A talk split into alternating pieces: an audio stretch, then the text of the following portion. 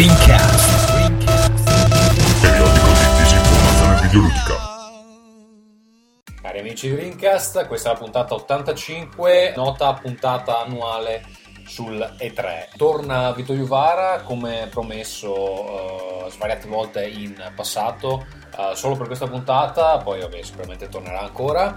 I problemi audio che hanno afflitto la precedente puntata eh, sono stati risolti al 99%. In un paio di occasioni sentirete per uno o due secondi ancora questa famosa voce robotica, però è tutto comprensibile, quindi insomma spero che possiate perdonare insomma anche queste piccole imperfezioni. Direi di andare con la puntata perché è piuttosto lunga. Buon ascolto.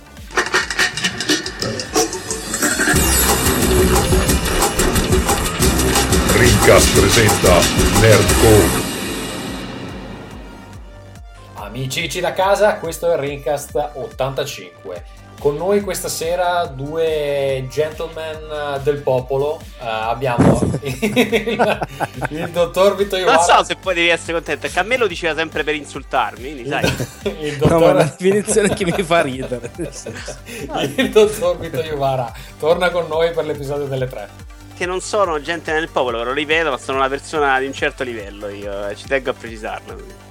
Esatto, e poi torna con noi Marco eh, Mottura, ormai praticamente un fisso, molto più di Ferruccio che, che non viene mai. Bene, sal- salutiamo Ferruccio, salutiamo gli assenti. Magari un giorno riuscirò anche a incontro- incrociare il dottor Manhattan. Sì, ah, che ha detto, ha detto verrò sicuramente a Sì, salutarmi bene. all'inizio, poi va bene. Sì. Beh, ringrazio per l'invito. Ehm, cosa dobbiamo dire? Che Simone Trimarchi si unirà a noi appena trova una soluzione eh, con il babysitter. eh, penso stiamo discutendo di soldi in questo periodo. Vito, sono mesi e mesi che non sei con noi. eh, raccontaci un po' della tua vita. Facciamo partire la sigla della tua bellissima casa Vittorio Vara che usiamo una volta all'anno. In realtà due, però. Vabbè, due volte all'anno? Facciamo partire la sigla? Vabbè, un, po' di, un po' di entusiasmo. Via! Però. Si sta come col Parkinson sul mouse le dita. Clic clic clic clic clic clic clic clic clic clic. Clic clic clic clic clic clic clic clic clic clic. Clic clic clic clic clic clic clic clic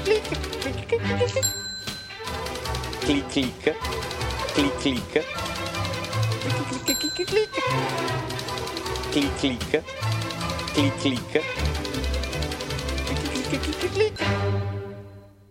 Capi, eh, dai zitto! E io ho stato del delicato buono buono. Va bene, vai, parla pure. Ciao a tutti cari amici. Allora, niente, la crisi italiana sembra vagamente finita, il che vuol dire che cominciano a rispondere al telefono dopo anni in cui c'erano delle segreterie telefoniche e quindi ho- sto dedicando la mia vita ai Lego in questo momento, oltre che agli Amiibo. E, e a videoiovara.com, basta, ho finito già.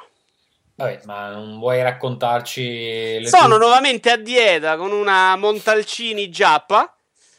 Chi Cioè, ha letto il libro sa cos'è la Montalcini. E niente, ci ho inserito semplicemente la Montalcini, un po' di sushi e noodles, basta. Non, non scrivi più nuovi libri? No, al momento no. Ma non è, quella cosa era uscita un po' così estemporanea e l'ho pubblicata. Ma non sono, cioè, ci ho provato un sacco di volte nella mia vita a farlo. Ma non è il mio forte scrivere libri. Va bene, quindi barre di ferro sì, libri no. Barre di ferro, sì, pare di sì in questo momento. Anche se a dicembre avevo deciso di smettere, ma ho deciso adesso di continuare perché veramente c'è un minimo di ripresa in questo paese. Ma quindi ma perché ci sono più carcerati e quindi ci- c'è bisogno di sbarre di ferro? Non faccio le sbarre da carcerato, io faccio grandi posizioni anti-zingari che servono sempre. Quindi c'è un aumento di, diciamolo, mi sono entrati dentro casa, come al solito, perché io le persiane ce le ho, ma le ho lasciate aperta una. Mi hanno rubato la macchina. Quindi grande, ritro- grande, grande testimonial per la qualità delle tue serramenta, giusto? Erano aperte, però dico l'ho ritrovata dopo poche ore, ma me l'hanno ridata dopo la, sett- la polizia dopo tre settimane. Va bene, Così. per- Eh beh, dovevano girarci un po' anche loro. Ma che cazzo, ne so. eh. Quando l'ho ripresa, vado, aspetta, questa è bella, vado lì a- al deposito a riprendere, quello mi fa, eh, guarda, te l'hanno sporcata tutta, c'è pure la mondessa dietro. Dico, no, guarda, è roba mia quella, vai tranquillo. Vabbè, ma aspetta, ma L'hanno abbandonata per quello, avevano schifo a salirci. perché, perché l'hanno, l'hanno abbandonata sta macchina, se capito? eh, perché c'aveva il satellitare. Quindi loro so, l'hanno presa, ci sono andati a casa, dice fanno sempre così, ci sono andati a casa a Tuscolana e niente, la- l'ho ritrovata subito. Quindi mettete le grade perché in Italia ci sono i zingheri. Quindi tu consigli di votare Salvini alle prossime elezioni, giusto? Chiaro, è chiaramente il mio idolo proprio, guarda, gli voglio bene. Ma io in realtà i zingari li considero un po' dei soci in affari. Il problema è che se Perché la smettessero senza di di venire... loro tu non faresti... Bravo. Se la smettessero di venire a rompere il caso in casa mia, eh, visto che sono un socio in affari, sarebbe meglio, ecco. Va Eh, bene. per testare i sistemi di sicurezza. Eh sì, Lo fanno apposta. Ma vaffanculo. ecco. Va bene, va bene. Eh, Marco, la sigla per la, per la tua casa ancora non ce l'hanno fatta. Questo Vabbè. sfaticato di Femto 88, non so cosa stia aspettando. Ah, me la stavano facendo veramente. Beh, l'hanno fatta anche a Simone, vuoi che non la facciano a te. Eh, tra l'altro, scusa, volevo ricordare prima di fare andare la, la tua casa che eh, ha donato nuovamente Matteo Spallotta, che ringrazio, l'unico donatore eh, rimasto di Rincast. Eh, Il podcast va avanti solo grazie a lui. Con tutti i soldi che mi manda, riesco a pagarmi mezzo Netflix per un mese. Grazie, Marco. Eh, anzi, scusa, grazie Matteo. Non mi ricordo neanche come cazzo ti chiami. grazie Matteo Spallotta. Va bene, Marco, scusa, tu sei di ritorno dalle tre, mi hai chiesto eh, di fare un episodio breve perché hai sonno, è vero? No, non è che ho sonno, in realtà dovrei cacciarmi forzatamente a letto perché sennò poi domani mattina al lavoro ho problemi. Ieri notte sono riuscito a dormire, cioè ieri sera sono riuscito ad andare a letto alle nove e mezza, sfatto e stravolto. Vediamo se stasera riesco a non fare troppo tardi, così in un paio di giorni rientro Prima domanda, al tuo lavoro come gli hai detto? Vado alle 3. Come la prendono? Eh, no, allora io quando sono stato assunto, dove sono stato assunto ora come grafico, eh, la prima volta che ho fatto diciamo il colloquio, anche se in realtà sono venuti a cercarmi loro, io non mi sono proposto, ehm, ho detto solo che tra le cose che a me interessavano c'è proprio della serie, ok, quanto prendi?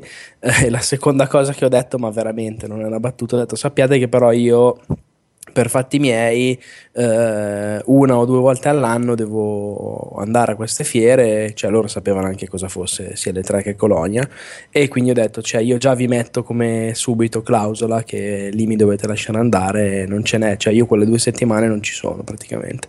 E loro mi hanno detto sì sì non c'è problema anche perché come dire io sono stato preso sì come grafico ma anche come mi occupo un po' anche di marketing, di robe varie e quindi siccome mh, ci occupiamo di comunque accessori legati ai videogiochi eccetera c'è come dire interesse che io rimanga sul pezzo Soprattutto E quindi- se, te- se ti se il viaggio te lo paga IGN, giusto? Sì sì no esatto certo sì ma quindi dico non è che sono pagato per andare da loro perché appunto mi paga qualcun altro però finché comunque vado eh, a loro indirettamente fa gioco sì. Posso che vabbè nel senso quando io non vado siccome sono l'unico grafico che c'è lì dentro quando io non vado prima e dopo sono cazzi miei nel senso che prima devo fare un po' di lavoro in più dopo fare un po' di lavoro in più però vabbè tutto, tutto easy non è, non è mai stato un problema né, né quello penso mai lo sarà Va bene, ehm, di aneddoti che circondano la fiera hai qualcosa eh, di cui vuoi parlare adesso o te li tieni per le varie conferenze? Ma no, me li tengo per le conferenze, non è successo niente di, di- di particolare quest'anno, sto pensando, ma non mi viene in Ma mente. io invece ho una, ho una domanda per te, perché tu hai giocato eh, il nuovo gioco di Housemark, giusto? Giusto? E non ti è piaciuto tanto, è vero? È un po' così così. Cioè, Vabbè, ma- vuoi, ma vuoi- parlarcene molto liberamente? Sì. Poi, poi cancello questa parte Va completamente. bene. Blocco. La cancella No, anche te. aspettavo meglio, nel senso che io sono stato abituato da Housemark in maniera sopraffina e quindi avevo tra l'altro quando si era visto il, il primissimo trailer di Alienation un anno fa mi aveva proprio preso molto bene il- l'ambientazione, no? così un po' fa- fantascientifica, quasi alla Starship Troopers. Mi, aveva colpito tanto il fatto che si vedessero a schermo un botto di, di mostri, proprio invasione totale quasi alla Resogan su chiaramente una, una prospettiva diversa. E nulla, il gioco l'ho provato nella saletta di Sony, quella riservata alla stampa. C'erano due dei tuoi colleghi, e, anzi c'erano quattro postazioni. Io appunto mi sono accomodato in due assieme a Walone.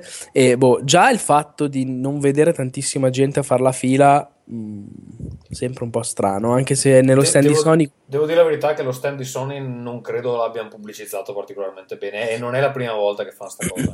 Sì, era però molto in una, in una posizione molto centrale, quindi cioè, era lì bene, diciamo. Io parlo di quello stampa, eh, che è, una saletta su dove può accedere solo, diciamo, gente che ha le credenziali per entrare, non allo show floor. No, guarda, Lo io show ti dico da- dalla sì. parte mia che vabbè io adesso in questo periodo sono in ferie quindi mi sono rifiutato di seguire più di tanto anche se dovrei perché dopo le tre insomma comunque non... Cose qua, tipo devo mettere fuori un articolo con gli screenshot ufficiali, non l'ho ancora fatto perché Sony non lo fa, eh, io sono in ferie perché cazzo devo farlo io, scusa, visto, eh, visto che non, non pagano nemmeno il marketing che, che faccio io, quindi vabbè. Eh, questa è una polemica un po' interna. Comunque, ehm, cosa volevo dire? No, non, non mi ricordo, no, eh, che non ho visto purtroppamente tanta copertura, cioè ho visto che c'è, ho visto Eh, ma- che tu- fa- sei stato il primo a pubblicare un video su Alienation, eh, Sì. poi è venuto Colin, ex eh, senior editor di GN US, Sì, adesso sì. fa eh, Kinda Funny.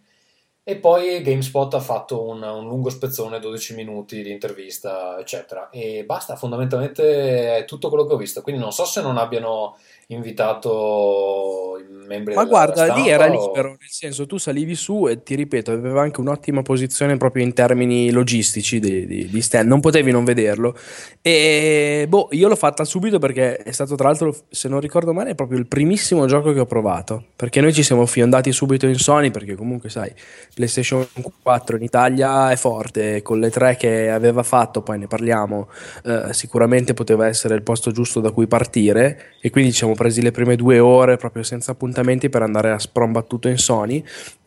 Io l'ho visto lì, eh, sono stato veramente tentato di provarlo per primo ed è la prima cosa che se non ricordo male proprio che ho provato e boh, ti- come ti ho detto, mi aspettavo un po' meglio, nel senso che ci sta che il gioco, come dire, non essendo addirittura d'arrivo così immediata, eh, abbia ancora qualche, qualche piccola magagna, qualche, cioè zoppichi un po'. Beh, è, una, è una pre-alfa, eh, quindi cioè, Sì, la- no, la- no, la- infatti. l'alfa la raggiungono a fine mese, questo mese qua. Eh, quello, cioè, ti ripeto, è, è perfettamente legittimo e, come dire, neanche da dire. Però, boh, ho sempre visto nel, nel cuore proprio, al di là del- della grafica, del, del- del gameplay vero, c'è, c'è- c'è sempre stato secondo me un qualcosa dietro ai titoli di Housemark che boh, ti accalappiava il controller. E qui non, eh, non l'ho propriamente visto. E ti dico, ha fatto questa impressione qui a me, non, un- non è un'impressione negativa, eh, è un'impressione non eh, estremamente positiva, se vuoi. E ha fatto questa impressione sia a me che, per esempio, anche a Walone, che tra l'altro anche lui è molto appassionato di Resogan, eccetera. E non, eh, cioè, nessuno dei due è rimasto, se vuoi, eh, particolarmente sbalordito come, come ci saremmo aspettati. Tanto volevo dire a Fento di non mandarla la sigla, che secondo me non viene più qua adesso, Mottura. eh.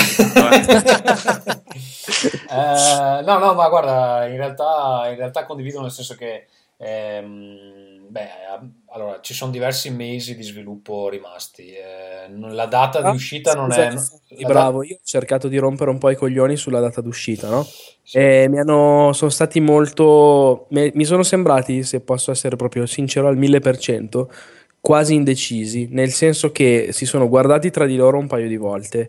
Eh, hanno- io ho detto, vabbè, dai, allora se non mi dite niente è il 2016 come tutto.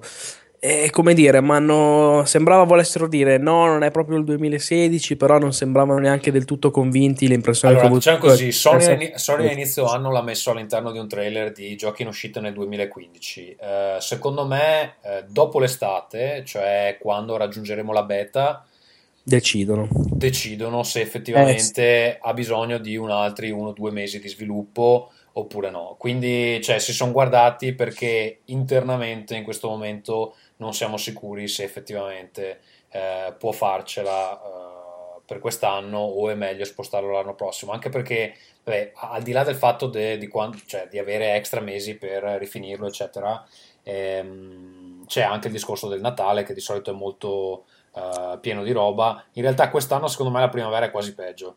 perché Sì, la primavera anzi. dell'altro prossimo è veramente il, il disastro. Quindi mh, mi viene anche difficile immaginare che lo piazzino in primavera. Se, se viene rimandato al 2016 è facile che esca prima della primavera, quindi fine inverno, eccetera.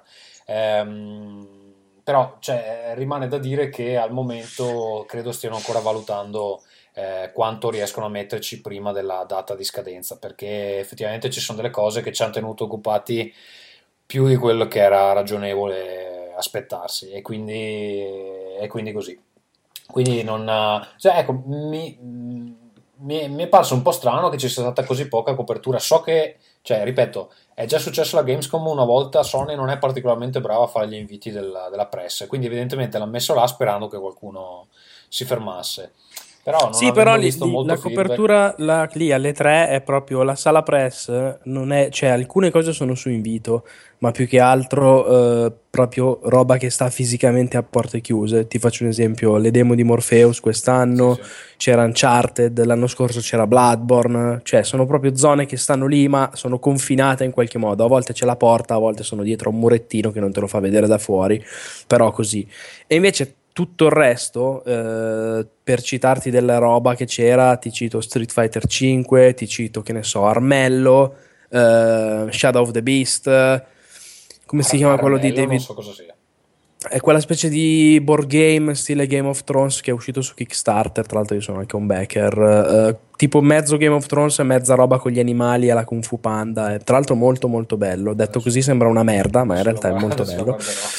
Uh, esce per PC ed esce eh, anche per PS4 a settembre. Poi, che altro c'era? C'era Tearaway, c'era.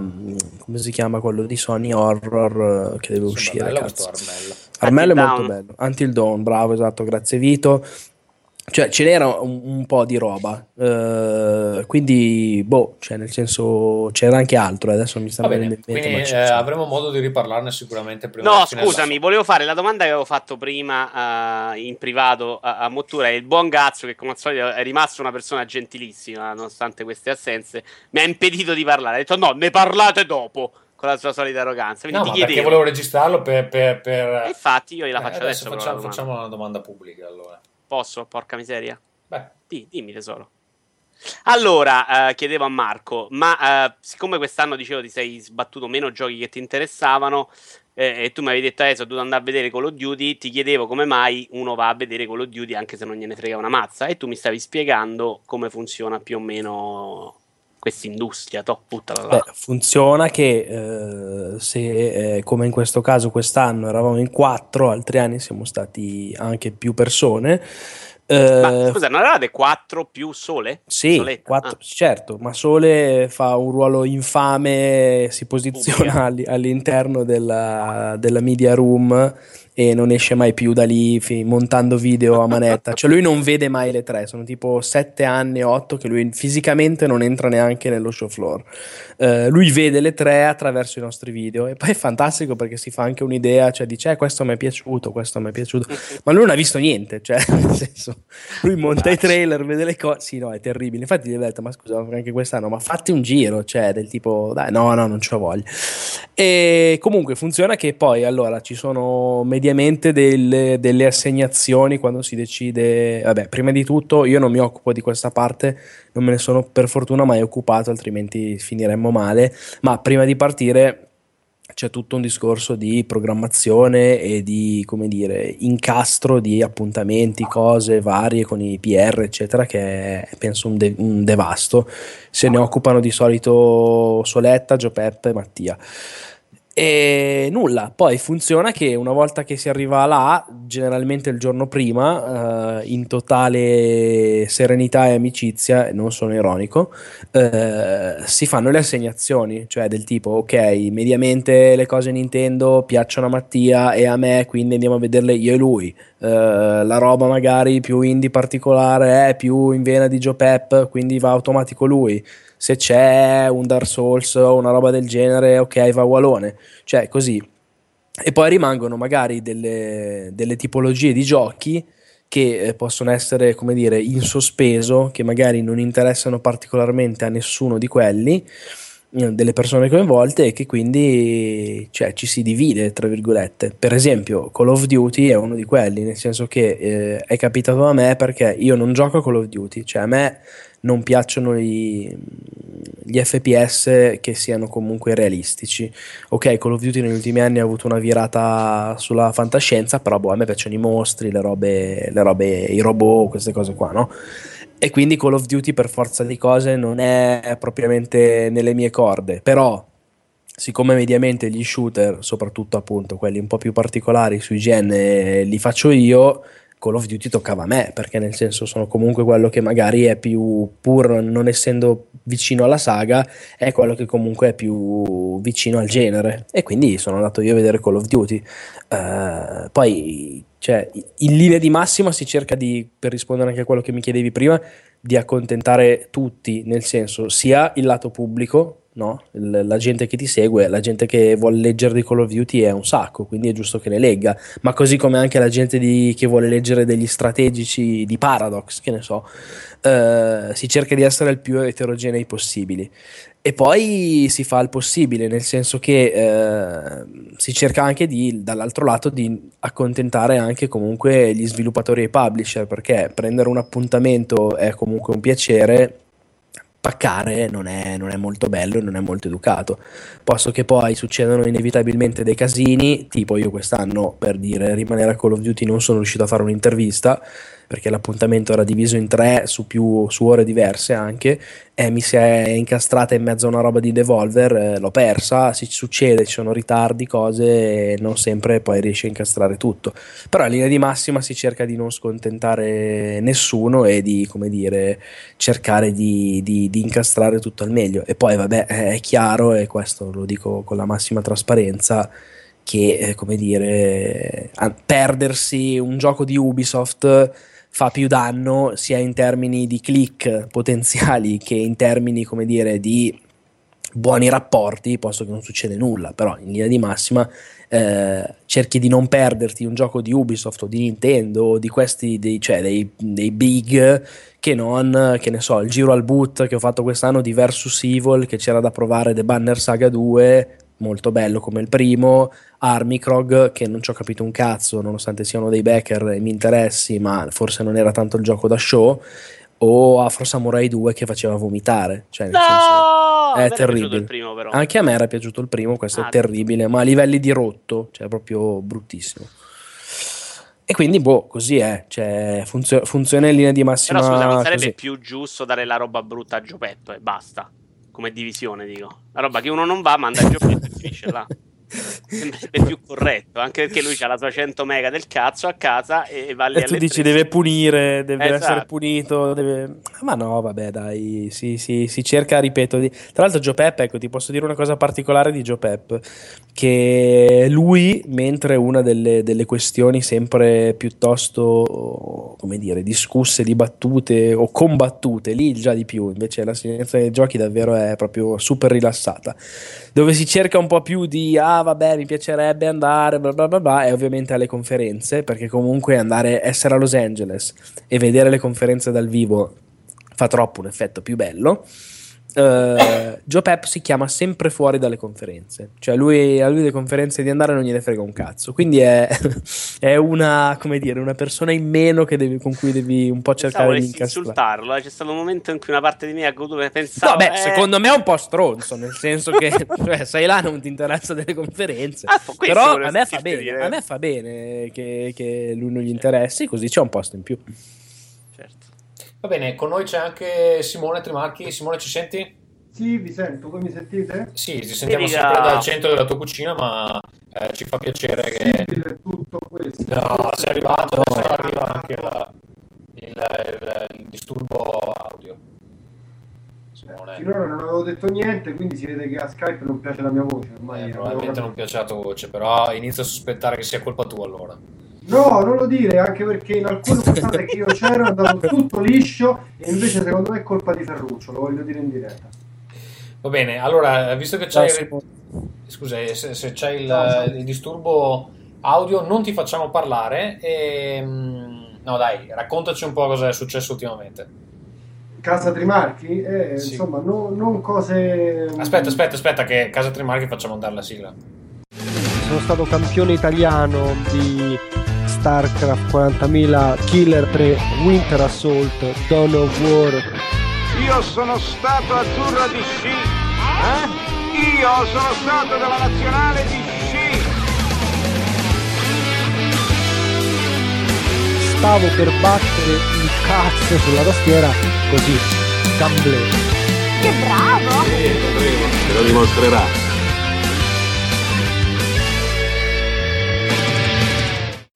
Ok, non cose piacevolissime, nel senso che sono stato eh, avanti e indietro all'ospedale praticamente 5 volte in 5 giorni perché si è operato il mio bambino piccolo e questo appunto non so quanto è da Rincast, però me l'avete chiesto, ve lo racconto.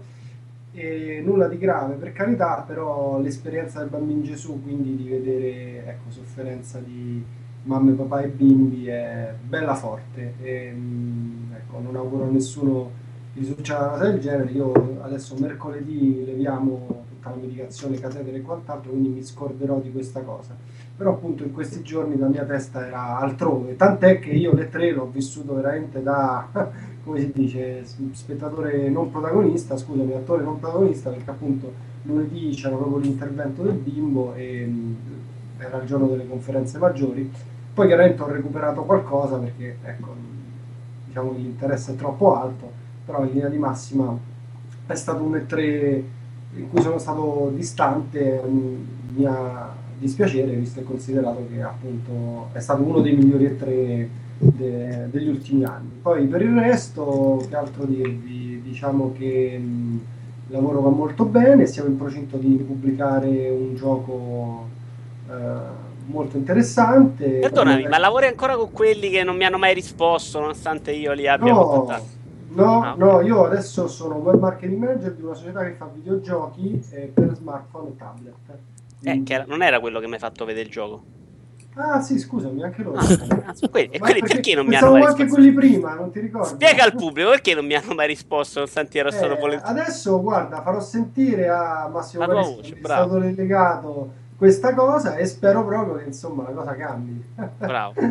Comunque non saprei, io avevo proposto a, appunto, a Massimo un'intervista con il dottor Vito Iuvara, definendolo tra l'altro un grande opinion leader italiano, quindi ti avevo dato anche insomma una qualifica che chissà se ti meriti, eh, però... Scherziamo, me la merito assolutamente, cioè, diciamolo Ah, proprio. appunto, vedi? Eh, Ma però, tu sai insomma, benissimo che me la Stai merito. parlando di uno che fa le recensioni degli amiibo su YouTube. Cioè, Capito come? Capito No? come? Ah, ah, ah, ma sono Eh. d'accordissimo, io in fondo ho una stima incredibile, a parte calcisticamente parlando di Vito, e spero che non ci siano cose che poi mi faranno cadere questa stima, come degli insulti a Gazzu, di cui mi spiace Vito ho ancora più stima, capisci? Quindi, cioè, Cioè, tu hai più stima di cazzo che di me? Eh sì, eh Non sì. ti rivolgo più la parola.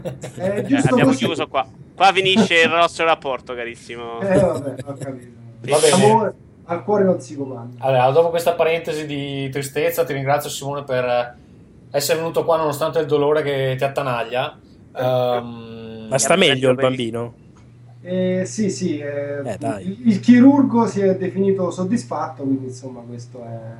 Va bene, allora- Almeno un messaggio di speranza, dai. Amici, mandiamo delle donazioni a Simone Trimarchi, No, no, non ne ho bisogno, pa- padre sono- di famiglia che deve pagare le cure per, per i suoi figli. No, ho bisogno di recuperare le tre, quindi mandatemi un bignami dove capisco quali sono... Perdonami, ma su YouTube c'è Vito Iuvara che ti ha fatto i riassunti. Ti vaffanculo. Stai diventando la persona che odio di più al mondo in 5 Ascoltami, scusa un secondo, ma i riassunti li ha fatti cazzo? No. E allora sti cazzi. Ma cazzo, non si rispetta neanche da solo. Perché dovresti rispettarlo te, sinceramente? No, ma, fa- ma guarda che prima di iniziare questa puntata, Vito mi ha detto: Ma sei diventato gentile? E io ho detto: No, ovviamente. Sono solo stanco per quello Ero che eh, sembrava, no, hai sembrava un attimo. Sembrava un attimo. Va bene, comunque, ehm, è una puntata ricca, dobbiamo entrare nel vivo. Eh, partiamo, ci sono mille conferenze da commentare. Io direi di partire dalla conferenza Microsoft. Ehm, Vito, Conferenza Microsoft, se aspettate un secondo mi prendo riassunto, comunque in generale molto buona, eh, che dimostra che ha una buona eh, linea app per il Natale, infatti sto seriamente pensando di acquistarla a Natale, considerando che hanno, ok, tutto molto classico se vogliamo, ha Halo 5, Forza 6 e Tomb Raider, però insomma non è poca roba eh, in quanto esclusive, conferenze anche di buon ritmo, eh, avrebbero solo molto molto sul presente, come dire. Secondo me il messaggio dato da Microsoft è stato: ok, ci siamo, ma domani non lo so. Tanto beccatevi questo, ci siamo, siamo forti adesso. ma domani non lo so se ci siamo. Io tutto questo amore per Xbox One non l'ho visto, insomma. Che è un po' stato un po' l'opposto della conferenza Sony, che invece guardava solo avanti e non al presente. Però loro hanno dato proprio questo segnale di ok, siamo forti, vediamo adesso. Eh, quello che ha provato a fare anche Nintendo, solo con gio- Nintendo, ma con giochi di merda, ecco. Però sul presente loro in questo momento ci sono, ecco. Ok, eh, Marco? Eh, sono leggermente meno, come dire, ottimista di Vito, nel senso, non in, in termini assoluti, ma nello specifico. Secondo me è stata una conferenza discreta e nulla più, nel senso che eh, dal vivo, vista da là, loro hanno sempre, secondo me, il fatto di essere, come dire, naturalmente degli showman. Si vede che sono americani in questo e cioè ci sanno fare con, con, con gli show letteralmente lo spettacolo non manca mai da quando chiamano i Beatles alla macchina che veniva giù dal cielo quest'anno eh, su quelle robe lì sono bravi e quasi imbattibili io mi aspettavo una conferenza un po' diversa nel senso che è vero che non è mancata comunque la quantità e anche la qualità eh, però per com'è la situazione di Xbox One ovvero chi, una, una, console che deve inseguire in maniera non dico disperata, però sicuramente importante. Uh, boh, mi aspettavo più, più, colpi di scena, più, più, più, impatto, direi, in generale. Ma il senso cioè... è proprio quello, secondo me non danno l'impressione di voler inseguire Sony al momento. Hanno l'impressione di voler fare il loro e lasciarsi questo posto. Eh, ho capito, ma è sbagliato, perché no, no, non dico d'accordo. che devi cercare di essere per forza a tutti i costi primo, o meglio, non dico che devi arrivare primo però secondo me cercare di farlo sì, soprattutto... No, no, devi dar battaglia. L'impressione Bravo. mia è che in questo momento non lo sanno se vogliono dar battaglia. Cioè, hanno fatto una cosa proprio sul presente, nel senso adesso ci siamo, domani non lo so.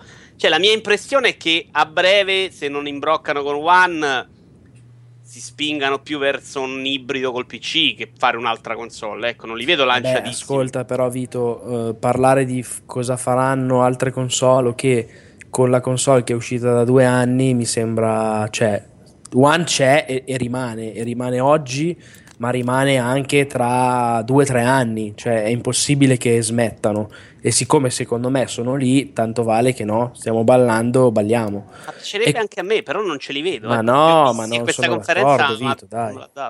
Non sono d'accordo. Cioè, secondo me, semplicemente hanno voluto mh, concentrarsi anche con una scelta giusta sul fatto che loro abbiano delle uscite da qui a fine anno importanti che altrove mancano. Però sono stati un po' poco furbi, nel senso che va bene, fai vedere questa cosa, ma piuttosto allora menala ancora di più, cioè fai, sii più esplicito, eh, però qualcosa devi darlo sul, sul, lungo termine. E ti faccio un esempio, quando ho saputo prima di partire che eh, avevano tolto dalla conferenza, mh, dalle tre in generale, Quantum Break, Scalebound e Crackdown, io ho pensato che fosse una cazzata e continuo a credere che lo sia stato perché eh, capisco voler mantenere anche interesse sulla Gamescom che è importante. A maggior ragione quest'anno dove Sony non è presente perché va al, al, Paris Games Week che sta a metà ottobre quindi se vogliamo c'è un po' una specie di ace di Microsoft potenziale per la Gamescom. Però cazzo cioè le cose ce le hai che senso ha non mostrarle da Beh, una parte. Eh, posso dirti io che magari ha senso se non sono pronte perché c'è due mesi extra di sviluppo. Io ci ho letto invece proprio un quasi bandiera bianca, ecco. tristemente. Ma, ma no, ma no, molto più remissivi no. del solito. Però Tommaso, per esempio, ti faccio io capisco benissimo quello che tu dici e so anche quanto per creare delle demo lo sviluppo poi vada in parallelo rispetto al videogioco e quindi toglia risorse. Però quello che io dico è devi essere un po' furbo e Sony è stata, oltre che secondo me magistrale, anche estremamente furba. Poi ne parliamo. Però, cioè, ti faccio un esempio, Scalebound, che è un gioco che non muoverà nessun tipo di, eh, come dire, di, di, di numero vero, ma che sono quelle robe che pesano tanto su internet, che fanno rumore, fanno, eh, che interessano a quelli come me, per capirci. Cioè, che cazzo ti costa un trailer di 30 secondi infilato tra una roba e l'altra senza esagerare, no? Però poi il gioco ve lo facciamo vedere a Colonia. Intanto beccatevi sti 30 secondi sui denti che la gente inizia a prendersi bene. Cioè, che male c'è? Che danno può fare? Beh, il danno, cioè, te lo dico io, eh, hai ragione, cioè, potevano benissimo farlo così, però un trailer di 30 secondi a farlo a risparmio ti costa 60.000 euro, quindi Eh, evidentemente... e a Microsoft mancano 60.000 euro. No, però sai, uno di qua, uno di là, fai presto a fare un milione di euro di, eh, di marketing eh, che effettivamente... cioè, poi mi rendo conto che l'impatto di una cosa come le tre probabilmente li vale tutti. Eh, Mm, però sì, non sono gratis quelle Ma cose a là. maggior ragione se, se- se- io ti dico una cosa, a maggior ragione se, come credo, soprattutto nel caso di Scalebound, a me per esempio Quantum Break convince proprio molto meno, ma proprio a livello concettuale, poi vediamo, eh, cioè se i giochi poi sono belli, hai capito? Cioè perché se hai comunque delle cose belle da far vedere e ce le hai come assi nella manica, ma minchia, a maggior ragione. Non lo so, eh, soprattutto contando che, guarda, io prima di partire ho fatto tutto il viaggio a parlare con Walone, i, i momenti in cui non abbiamo dormito, e cioè si diceva, guarda, se- secondo me, gli ho fatto la, la- la domanda così, no? gli avevo detto, secondo te cos'è che potrebbe deludere di queste tre? E lui diceva, boh, secondo me è la conferenza Sony. E io ho detto, guarda, io la penso all'opposto, perché secondo me Sony butterà là un sacco di robe così per far vedere che un domani c'è anche lei e, e cercherà di concentrare l'attenzione di tutti sul fatto che domani ci sarà mh, oggi e come dire facciamo dopo domani ci sarà oggi e domani molto meno e quindi non ti farà cercare di guardare cosa c'è da qui a Natale e alla fine così ha fatto, cioè io non è che sono più bravo degli altri. Eh, cazzo, Microsoft non ci arrivava che il suo diretto competitor avrebbe fatto una roba del genere. Sai, magari era difficile pensare di dire presentano The Last Guardian, Final Fantasy VII e fanno arrivare sul palco Yu Suzuki con Shenmue 3, cioè quello magari non se lo aspettavano nemmeno loro. Che però loro potessero mirare a quello e quindi far vedere, fai vedere tanto di quello che c'è che arriva adesso, butta bene lo sguardo su quello che arriverà un domani, boh. E poi una cosa, questa è strettamente personale, secondo me comunque i, i videogiochi e in particolare le tre, cioè sono una roba che deve essere un po' un'emozione. E io personalmente non mi sono mai emozionato durante la conferenza di Microsoft, non ho sentito in sala gente che impazziva, anzi, eh, e boh, cioè laddove invece davvero è successo il contrario, ripeto, anche in maniera furba, in quello di Sony. Tu sei, E se- sei stato anche a quella Square Enix, perché quella lì veramente gli No, applausi quella no. dovevano Sì, no, con gli eh, certo, li dovevano estirpare. Sì, no, quella non l'ho, l'ho vista da casa. Va bene, e Simone invece che impressione hai avuto?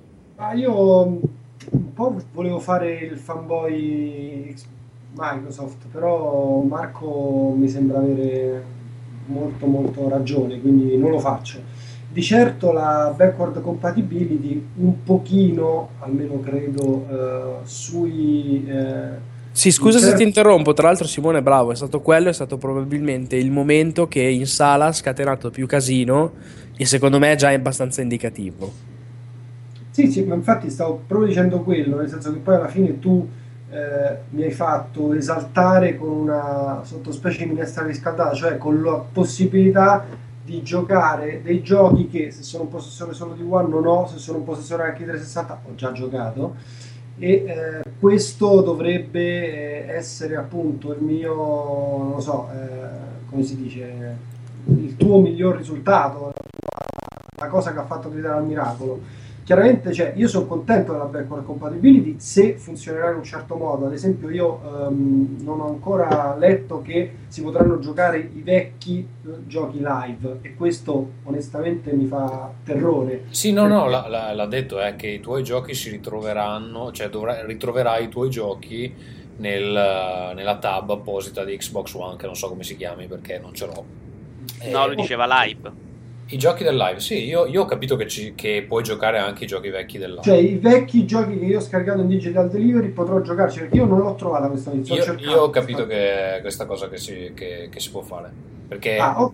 per Eh, quella- a me questo- sembrava una bella notizia, effettivamente, Que- perché ne ho diversi che non ho ancora giocato per dire. Questa è molto grossa perché comunque sia ci avviamo veramente verso un'epoca in cui comunque eh, adesso ecco voglio dire sto giocando a Life is Strange ha una grafica vecchia di anni però il gioco è molto bello e ehm, è successa questa cosa con tantissimi altri giochi che ho giocato nella mia carriera di Xbox 360 e che magari vorrei far vedere a un amico, rigiocare, riscoprire e quant'altro. Eh, così onestamente ha veramente senso. Se eh, il punto era rigiocarsi i giochi eh, su CD e basta, boh, mh, non lo so, a me non aveva particolarmente saltato. Comunque, vedremo. Quello che eh, c'è di certo è che loro hanno puntato a dirti: guarda, nel 2015 tu giocherai un sacco di cose, il fanboy Sony no. Questo mi sembra reale o no? No, è ineccepibile, però sai che cos'è il problema vero? È che secondo me eh, questa roba qua è già successa anche l'anno scorso e l'anno prima. Cioè, che su Xbox siano uscite più esclusive, più cose che, come dire, soprattutto durante la stagione natalizia avevi di, pi- di più mediamente da giocare, secondo me storicamente è già successo. Eh, però non, ha- non è bastato, cioè, non l'hanno comunicato abbastanza bene, i Sony, giochi non Sony è interessavano. molto brava a vendere il sogno, il sogno che un giorno giocherai dei bei giochi sulla PlayStation 4 e quel giorno è ancora, è ancora distante, perché se guardi la conferenza che a me ha gasato tantissimo perché oggettivamente ne hanno infilata una dopo l'altra, però, però tutti i giochi belli sono in uscita in un certo no, no, punto non ce n'è uno che arriva. Sì, sì, sì, sì, sì. Non ce n'è uno che arriva con una data precisa. E quindi cioè, ti vendono un sogno, un po' come la console che a me ha sconvolto all'inizio, che riuscissero a vendertela eh, e non c'erano giochi da giocare, a parte Resogun fondamentalmente.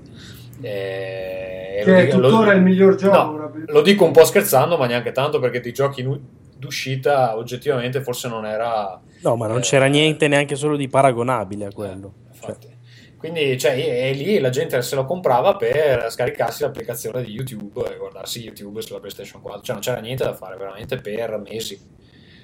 E a parte giocare a Knack se volevi deprimerti. E...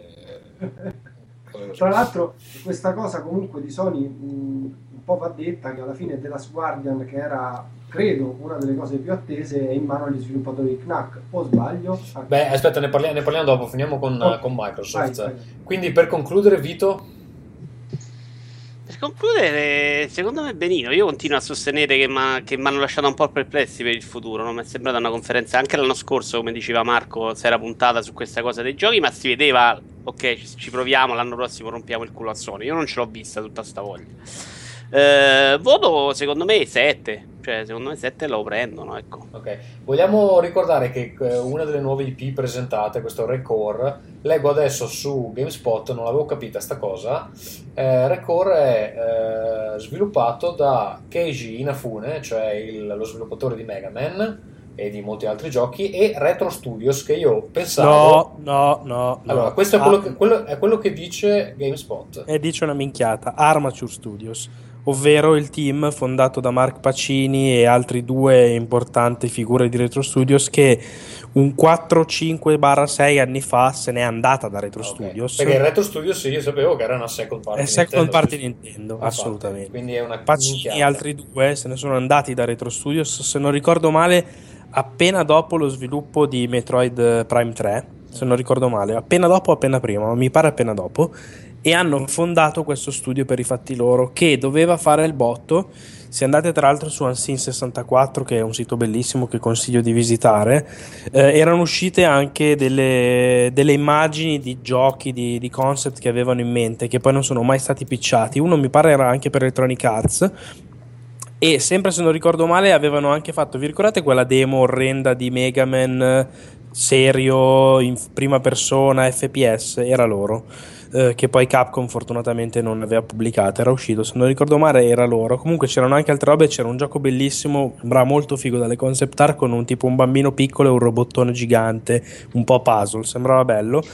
E comunque loro ehm, dovevano appunto fare vari giochi, erano entrati in EA Partners nel periodo di, eh, in cui EA sembrava volesse pubblicare un botto di robe quando aveva pubblicato Shadow of the Dam, per intenderci. Quel momento storico lì, poi invece aveva un po' congelato i rapporti con eh, gli altri studi. E Armature Studios è finita a fare porting del tipo il porting di, di Batman, quello per i eh, PS Vita e 3DS era loro. Ha lavorato anche quello forse la collection di Metal Gear per PS Vita.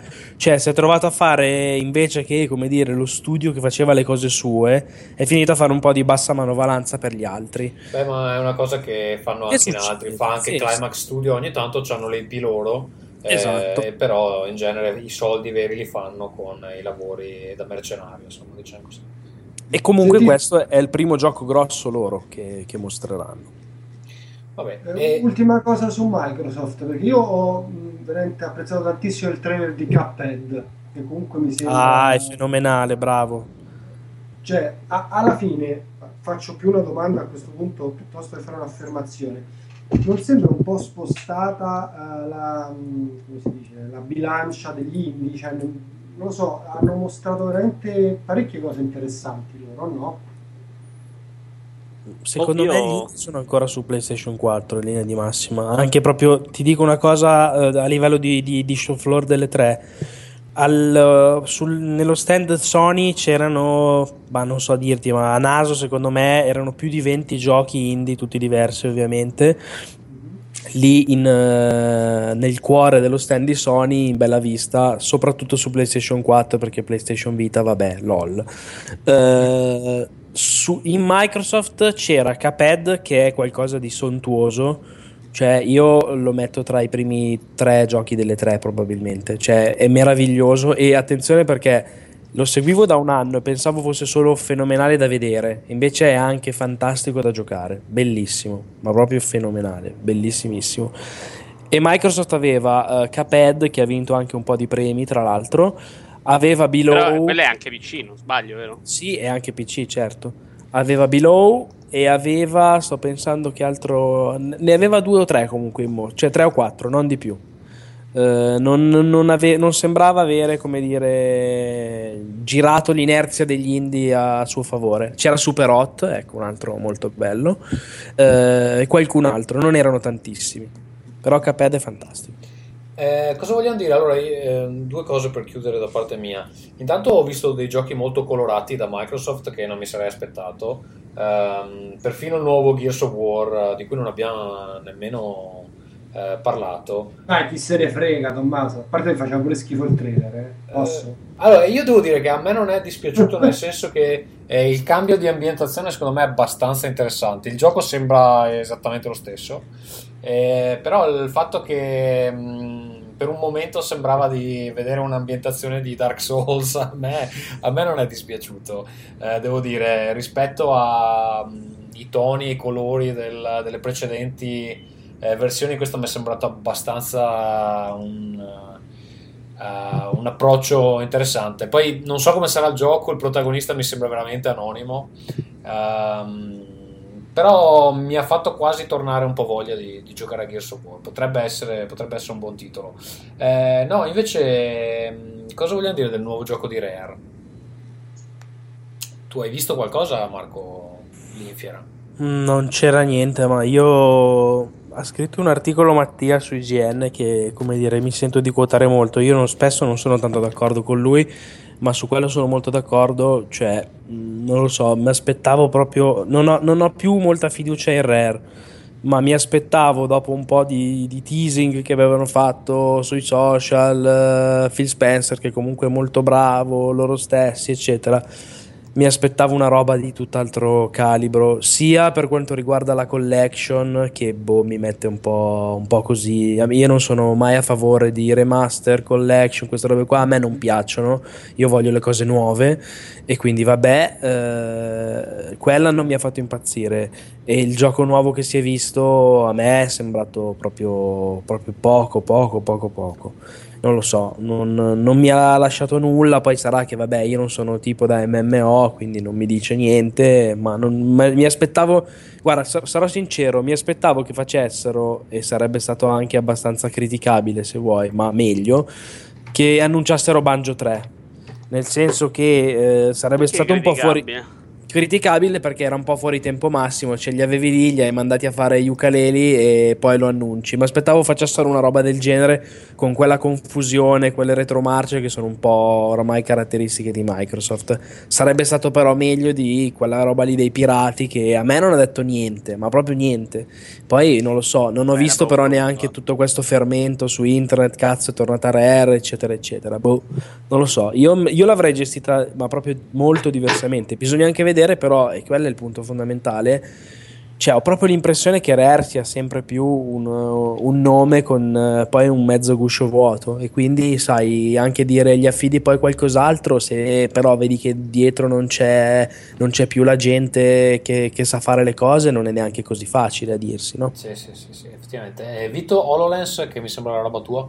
Vabbè, HoloLens fallo parlare, farci parlare chi l'ha provato, eh, non mi sembra roba da esterni. Marco sicuramente. No, non l'ho provato. Non Vabbè, l'ho ma tu, cioè, come gadget, uh, cosa. Ma cosa come gadget, eh, no, non mi ha detto niente, sinceramente, quello che ho visto di Minecraft. Ma è una cosa che. Secondo me questa è roba che proprio non. Infatti, l'hanno. Tutto quelle nelle conferenze le hanno evitati tutti i visori.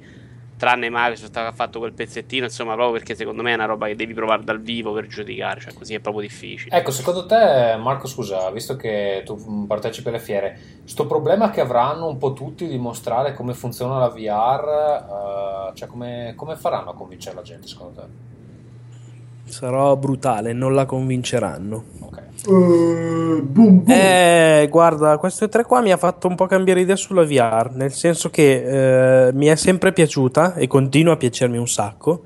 Cioè è paradossale perché mi è piaciuta un casino anche tipo Morpheus, secondo me è migliorato molto rispetto all'anno scorso in termini proprio di funzionalità, di design, molto più comodo, bello. Uh, cioè, per intenderci, Morpheus lo metto tranquillamente nella top 10 delle mie cose preferite di questo E3. Lo so perché l'ho scritta, esce domani, quindi cioè, ce l'ho messa.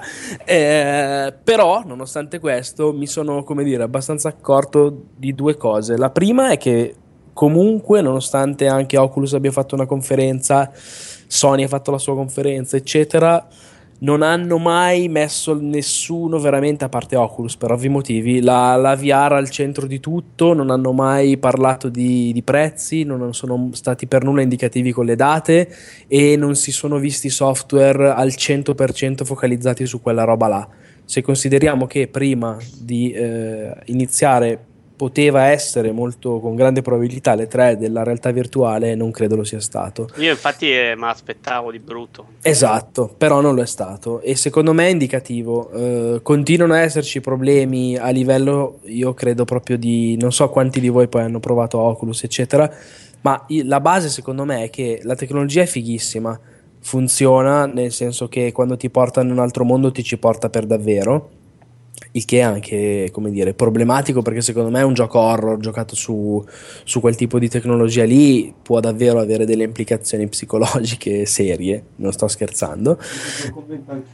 E la cosa è che però eh, continua secondo me a livello di tecnologia dovendo essere una roba comunque almeno nella teoria di massa e non può costare 3.000 euro a caschetto cioè eh, ha ancora dei difetti, hanno tutti dei difetti eh, colossali secondo me a livello proprio prestazionale, cioè eh, la base che tu ti metti una cosa a 5 cm dalla faccia e vedi la matrice dei pixel, quindi c'è HD, HD quello che vuoi tu, ma non è come guardare uno schermo in HD. Lo schermo in HD oramai sei abituato a una qualità dell'immagine eh, a 1080p, 4K, quello che vuoi tu, che però è come dire proprio pixel perfect, no? Non vedi più nulla. Là vedi la matrice, là tra un pixel e l'altro vedi il, io, il rettangolino non, nero. Non concordo tanto. Allora, io ho provato Morpheus, eh, ne, abbiamo Mhm. un paio, ne abbiamo un paio in studio. Non credo sia un grande segreto, nel senso che non ci stiamo facendo niente, ce li abbiamo lì perché Sony vuole mostrarci in caso in cui Certo, nel, un'idea, fu- certo. nel futuro magari si voglia provare a fare qualcosa, ma non, non lo stiamo usando, quindi non vorrei dare delle- degli scoop falsi. Ehm, ho provato dei Sto prodotti già scrivendo sul mio blog. ho, ho provato dei prodotti in sviluppo e devo dire che eh, allora s- può essere perché le condizioni di test non- non erano ehm, ideali, nel senso che c'era mezzo studio che lo stava provando nello stesso momento e bisognava farlo girare su una delle console, eh, non quelle test, ma quelle de- mh, da developer, che è un casino perché c'hanno tutti dei trasformatori particolari, quindi c'hai tutti i fili, sembra di essere Johnny Mnemonic fondamentalmente. Ehm, allora, secondo me eh, ha ancora dei problemi. Per esempio, io non, ri- cioè, non riuscivo a trovare una posizione in cui eh, riuscivo a mettere a fuoco tutto al 100%. Ripeto, può essere un problema che lo stava provando a mezzo studio, eh, le lenti erano sporche, ehm, non c'era, non, non ho capito benissimo come si faceva a regolare le lenti, eccetera. Però se non risolvono quella cosa lì, cioè più di 5-10 minuti non lo puoi tenere in faccia perché ti fa male gli occhi. A me, per esempio, non è successo questo. Beh, quindi può essere appunto che magari sia la, la, condizione specifica in cui l'ho provato io che appunto 10 minuti proprio.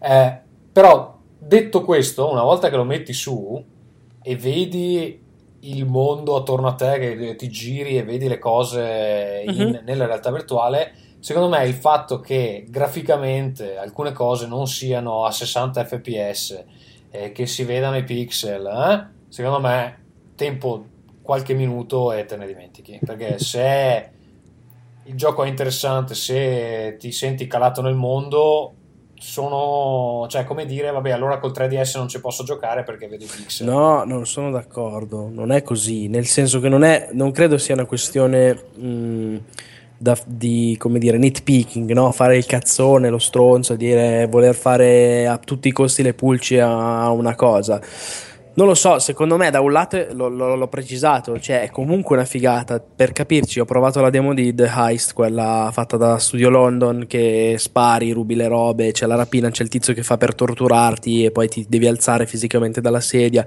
Cioè è spettacolare e per, far, per dare un'idea di quanto ti si interfacci direttamente col cervello, sta roba alla fine della demo io avevo una scrivania davanti e eh, durante la demo mi sono inginocchiato, ti sporgevi proprio da questa scrivania stile Gears of War, ma lo facevi tu fisicamente, avevi in mano due move e lo facevi tu fisicamente con il corpo per sparare.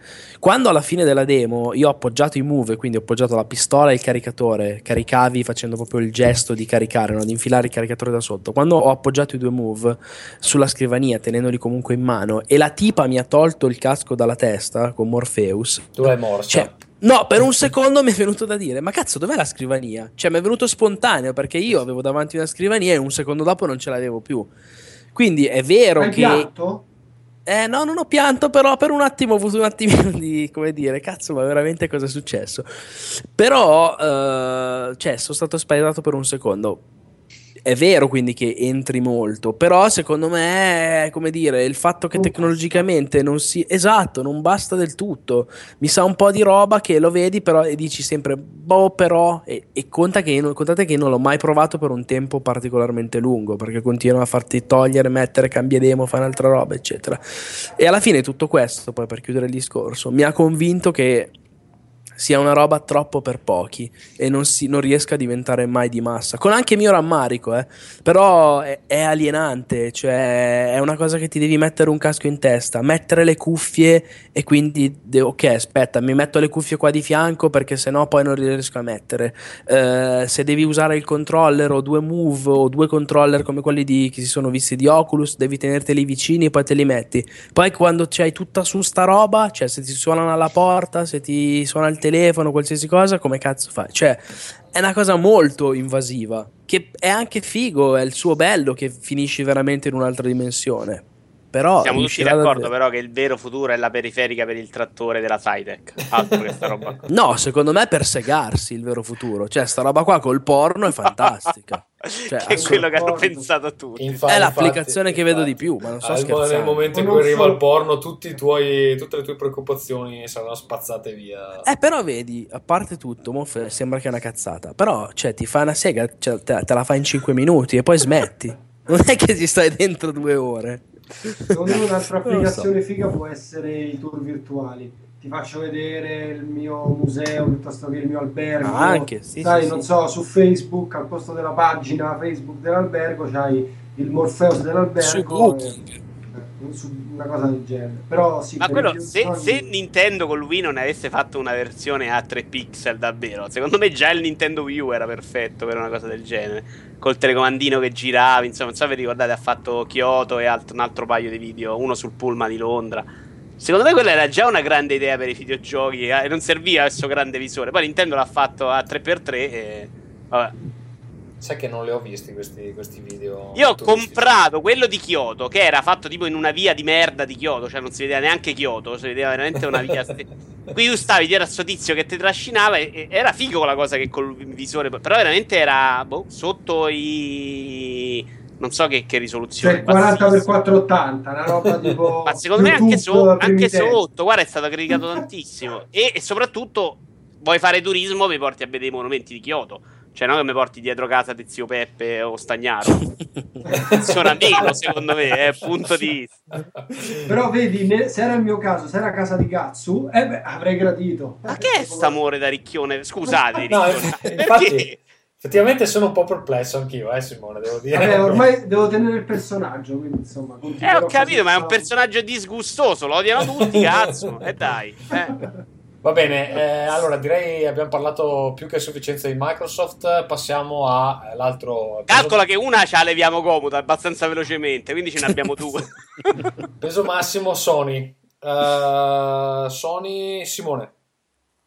Wow, allora, eh, sicuramente a me non interessano eh, alcune cose, anche perché come Marco vorrei giocare una roba nuova, che eh, ci sia il remake di Final Fantasy VII, che non è un remake, vabbè, si sono poi eh, avuti dei particolari, insomma, differenti, bla bla bla, non è veramente una cosa che mi ha fatto palpitare. Poi, devo dire la verità, io non sono fan mm, quasi di nessun Final Fantasy, quindi per cui non era il gioco di cui io ero il target.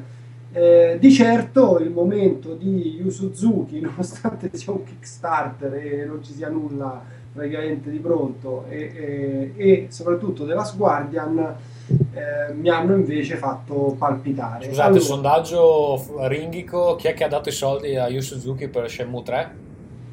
Io no. Io ancora no. Io sì, io, io li ho dati, sì. io li ho dati anch'io. Io no per- perché ho la carta finita. Questo. Ma io li ho dati, cioè, più che... Allora, il gioco, intanto la pagina de- del Kickstarter è veramente orripilante, penso che eh, l'abbiamo fatta in 7 minuti.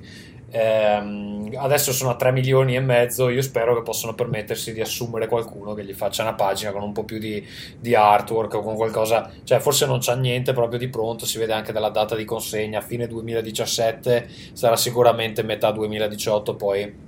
Però io sti 30 No, ma io dollari- perdonami, io a parte tutto è la cifra che è ridicola. Cioè, se pensate davvero che non si può fare uno Shenmue con 3 milioni, No, vabbè, è chi- è chiaro, è chiaro, è uno, è uno stunt di marketing. Sony voleva vedere che eh, al posto Cioè, di... ma eh, questa cosa mi fa molto ridere. Ma Sony vuole vedere se non trovava 2 milioni su No, Kickstarter. no, Cioè, no, no, no, no, Cioè, prova a vedere se, se No. c'è una 2 milioni li trovo io. Allora, Cioè, io su, metto su sta cosa ho dovuto litigare su TFP perché mi accusano di essere arrogante, cosa che io sicuramente non sono. No, Eh, sì. però, Cioè, ormai cioè, vocabolario c'è scritto Gatsu. No, però fanno tutti i sapientoni quando io in realtà, cioè, con, con Sony ci dialogo, non dico quotidianamente, ma, ma quasi. Allora, e il modo in cui funziona il publisher in questo caso è che Shenmue 3, eh, tutti che piangono si strappano i capelli per averlo da 10 anni, 14 anni, quanto è. Eh, poi nel momento in cui bisogna cacciare i soldi, loro vogliono vedere effettivamente quanti vogliono mettere giù i soldi, perché a piangere sui forum sono 3 capaci tutti. milioni è niente. Cioè, ma mi Ma sta posso Aspetta, non hai cosa, capi- no, non hai Gazzo? ca- no, no, aspetta, non hai capito. E non sono i soldi, sono il numero di backers. Adesso ha 44.000 persone che sono disposte a mettere giù almeno un euro per supportare Shenmue 3. Ok. Questo vuol dire che di pre-order, di pre- prevendite, ne hanno già venduti 44.000. A quel punto la confidenza del Ma non Eh. è vero che hanno venduto 44.000 perché il gioco costa 60 euro. Tu giochi hanno 44.000 Eh, hanno per- 40 comunque hanno dimostra di 44.000. avere 44.000 persone interessate. a 44.000 persone interessate. Eh, ma quello lo sapevo già io prima. Cioè, No, secondo me voi no, no, non lo sapevo. non lo perché- 40.000 non Ascolta, sapevano che c'erano persone. Tutti sapevano, dicono che vogliono Shenmue, poi il momento in cui bisogna pagarlo, però, è una cosa diversa, perché la gente dice le stronzate de, de- Verissimo, però che tu infinite. sai che sono disposti a pagare un euro, a che tu sai che sono disposti a pagarne 60, ce ne passa. Allora, adesso se vuoi vado anche a vedere. Comunque, che sono disposti a pagare il gioco saranno sicuramente la maggioranza. Ehm, il punto è che Sony voleva vedere se la gente era disposta a mettere i soldi dove eh, in realtà finora ha sempre solo Posso però sempre dire solo una roba, Gatsu, cioè sì. che è legata a questo. Io sa- ho sap- sapevo, poi magari sbaglio, perché il paradosso delle tre è che l'avevo scritto in un articolo, cioè tu sei là e vedi tutto, ma in realtà non vedi niente, perché lo vedi meglio da casa, perché sei proprio nell'occhio del ciclone e non riesci mai ad avere un quadro globale. Eh, però Eh, tutti avevo- ti invidiano. No, no, ma infatti non scambierei mai, eh, però eh, dicevo, avevo sentito dire che eh, in realtà Sony non può avere il controllo sulla licenza in nessun modo perché eh. Yu Suzuki l'ha, esatto, l'ha avuta direttamente da Sega che gliel'ha data ma in concessione tipo personale a lui e che non si può mettere in mezzo nessun altro proprio implici- cioè esplicitamente detto Sony ed è il motivo per cui, tra l'altro, io avevo sentito dire esce anche su PC, non solo su PS4. Cioè, eh, quello che risulta a me, che poi può essere una stronzata, eh, ma non è che è una roba da insider, la- l'ho sentito dire, lo- l'aveva forse letto Zave da qualche parte una sera mentre tornavamo a casa, era che eh, appunto Sony in realtà l'avrebbe anche pagato volutamente, volentieri lei, probabilmente tutto ma che più che aspettare di vedere co- com'era le reazioni del pubblico, che sì, sicuramente gli poteva interessare, eh, è che non può farlo. Almeno Allora, a me eh, risulta così. Allora, Poi sta, magari una cazzata. cosa di, de- l'esclusiva PS4 PC, ti posso assicurare che a Sony non frega un cazzo se un gioco esce anche su PC. Eh, questo lo so per motivi eh, Ok, di sì, esperienza diretta. Ed è il motivo per cui anche Street Fighter 5 esce su PC. Il problema di Sony è la concorrenza in ambito console. Se tu hai un PC, eh, fondamentalmente sei in un altro campo completamente. Cioè, non è una concorrenza che Sony Diretta. ritiene Sì, diretta. sì. eh, rispe- cioè, chi si compra un PC è un giocatore di un tipo diverso, non è l'utenza Ok. principale di, di Sony. E, ehm, e ti posso assicurare che sono disposti anche a mettere giù soldi, anche se tu gli dici all'inizio sì, però. Eh, sto gioco noi lo vogliamo pubblicare anche su PC. Eh, questo lo so perché eh, sono discussioni che abbiamo avuto anche noi, nel senso che se, se si volesse proseguire per quella strada, ehm, ovviamente le cifre cambierebbero, non- cioè se gli dai l'esclusiva te ne danno, ti danno una cifra, se non gli dai l'esclusiva te ne danno un'altra, però il PC non è un problema, il problema è Xbox One. Il problema è Microsoft eh, parte console, non parte PC. Adesso non so se le politiche cambieranno perché ormai mi pare di capire che Xbox One e Windows 10 vadano verso la convergenza, quindi può essere che a un certo punto iniziano a fare gli schizzinosi.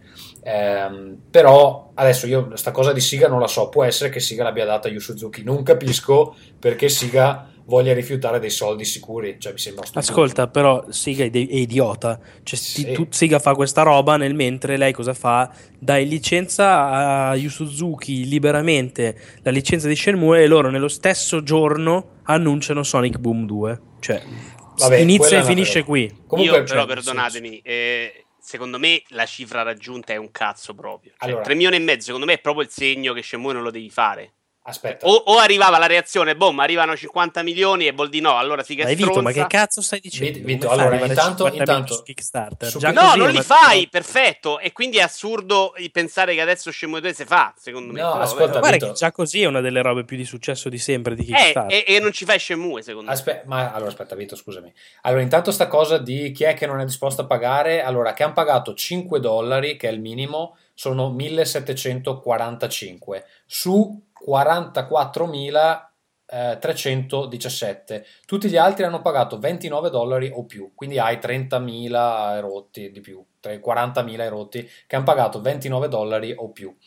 Ora Sony ha visto che ha tutti questi potenziali clienti, a questo punto loro Vito, dicono sono una marea, eh. Cioè, Allora- veramente una Oh, marea. pen- penso che non ci sia- Secondo me lì ci vanno tutti quelli che si vogliono comprare Shenmue e stavano morendo. E 30.000 Shenmue fallisce, esattamente come... Cioè 30.000 Ma non copie. hai capito che la gente che fa i numeri non sa neanche adesso che, che esiste sto Kickstarter, praticamente. Eh, ma secondo me la gente che fa i numeri è quella che non se l'è comprato Shenmue 2 e Shenmue 1. Cioè, tu adesso devi pensare di fare un titolo per, una- per appassionati, non per fare i numeri.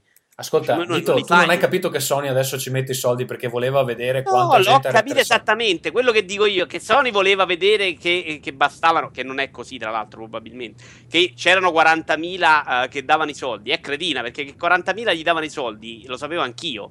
Quello che non è si vero, sa. dai, Vito. 40.000 che davano i soldi per Shenmue 3 Per un 15 anni gioco dopo. Secondo me che Shenmue 3 14 anni Kickstarter fa. faceva 3 milioni dopo che li fa Broken Age, che aveva fatto quanto? L'ira di Dio, che non Ascolta, solo brokerage pura- è una cosa io- a parte. Io ci avrei scommesso i soldi. Vito, scusa. Che adesso eh, sia un gioco da 3 milioni di copie Shenmue, vi dico ancora no, non li vende. E se, se Shenmue non è un gioco da 3 milioni di copie, è un gioco che fallisce. No, ma il problema vero non è quello, secondo me. Il problema vero di questo Kickstarter qui è che è giusto dire che con la cifra che, che hanno raccolto e che anche raccoglieranno, il gioco non lo fai neanche per sbaglio.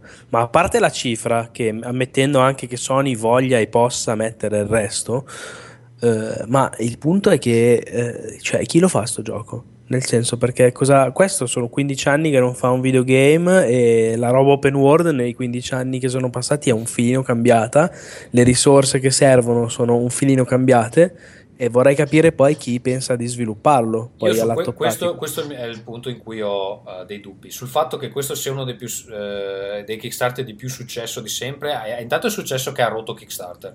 E, Pri- ho- primo, esatto. Ho fatto un retweet di Kickstarter che dice che non hanno mai visto così tanta gente fare il pledge. Tra l'altro, vorrei farti notare, Vito, Star Citizen, gioco che for- probabilmente conoscerai, ormai ha raccolto 80 milioni di dollari da gente normale così. Su Kickstarter aveva 34.000 backers. Ed è un gioco che ha 80, cioè su Kickstarter ha fatto 2 milioni e poi hanno continuato a raccogliere successivamente, finito il Kickstarter, sono a 80 milioni adesso. È una roba, è una roba veramente senza senso. Esatto. E sono, e sono appassionati. 10.000 meno di Cioè, quelli che Shenmue hanno... 3, tu non vuoi continuare a prendere soldi da appassionati, mi sembra di capire, no? Tu vuoi a un certo punto, adesso dici, ok, c'è Ma interesse, lo faccio. Cioè, ma chi vuoi che, che lo giochi un gioco che sono 14 anni che non c'è un sequel, che se non hai giocato i primi due neanche capisci? Sarà sicuramente un prodotto per appassionati.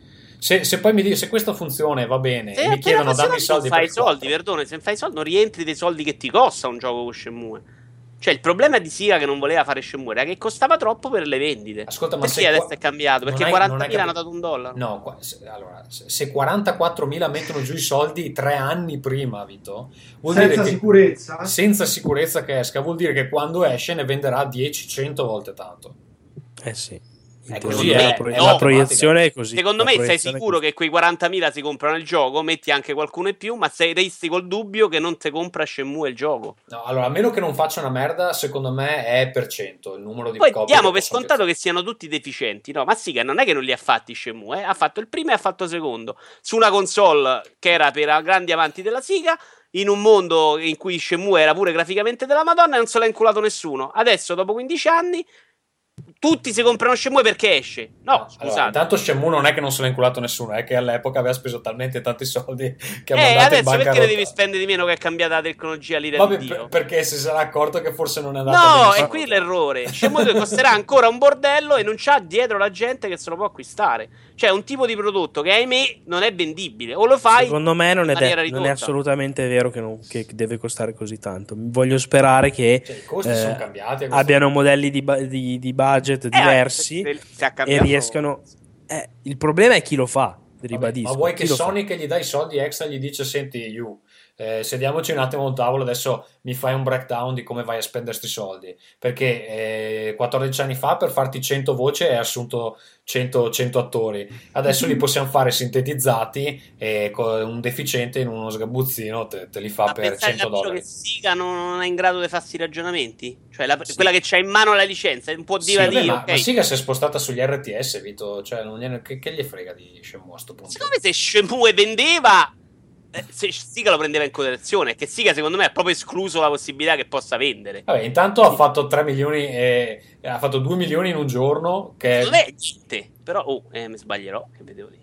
Eh, ti Secondo sbagli sì, però Vito, scusami, eh, ma è, è dat- eh, sono dati oggettivi. Come fai a dire che non è niente Sono quando ha fatto un record su una piattaforma che è Per in un giro gioco da 5 indie, non per Shenmue. Se va Call of Duty su uh, Kickstarter e fa 3 milioni, ve lo date sui denti. Sì, ho capito, State, ma se state Sony, mettendo scusa, in paragone prodotti che non, non possono essere paragonati. ma se Shenmue non Sony è mette giù altri Broken 10, Age, 15 che tra l'altro milioni gli sono nemmeno bastati per 10 volte. Ascolta, ma tu non sai quanti soldi gli dà Sony. Secondo me gli danno almeno altri 10-15 milioni di euro. Oh, raga, un attimo, un attimo. Se ve menate, punto tutto su Vito. Fisicamente. Quindi, cioè, secondo me non, non ha- non- non avrà un... Perché tu dai per scontato che una volta che ha fatto 3 milioni e 500, a parte che manca ancora No, un mese. lo do affatto per scontato. Do per scontato che, che Sony non cacci tanti soldi perché altrimenti non faceva proprio la figura di andiamo su Kickstarter. Poi magari sbaglio.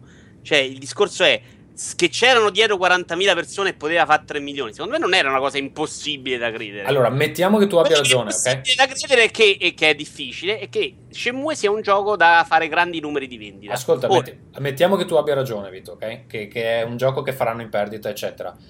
Sony ha una divisione che si chiama Strategic Games, sono quelli che fond- che- a cui danno i soldi in perdita e danno i soldi in perdita perché fanno impazzire i fan su internet che sono gli opinion leader che fanno comprare la console alle altre persone. Quindi quei 10 milioni che perderanno sono soldi che fondamentalmente investono in marketing.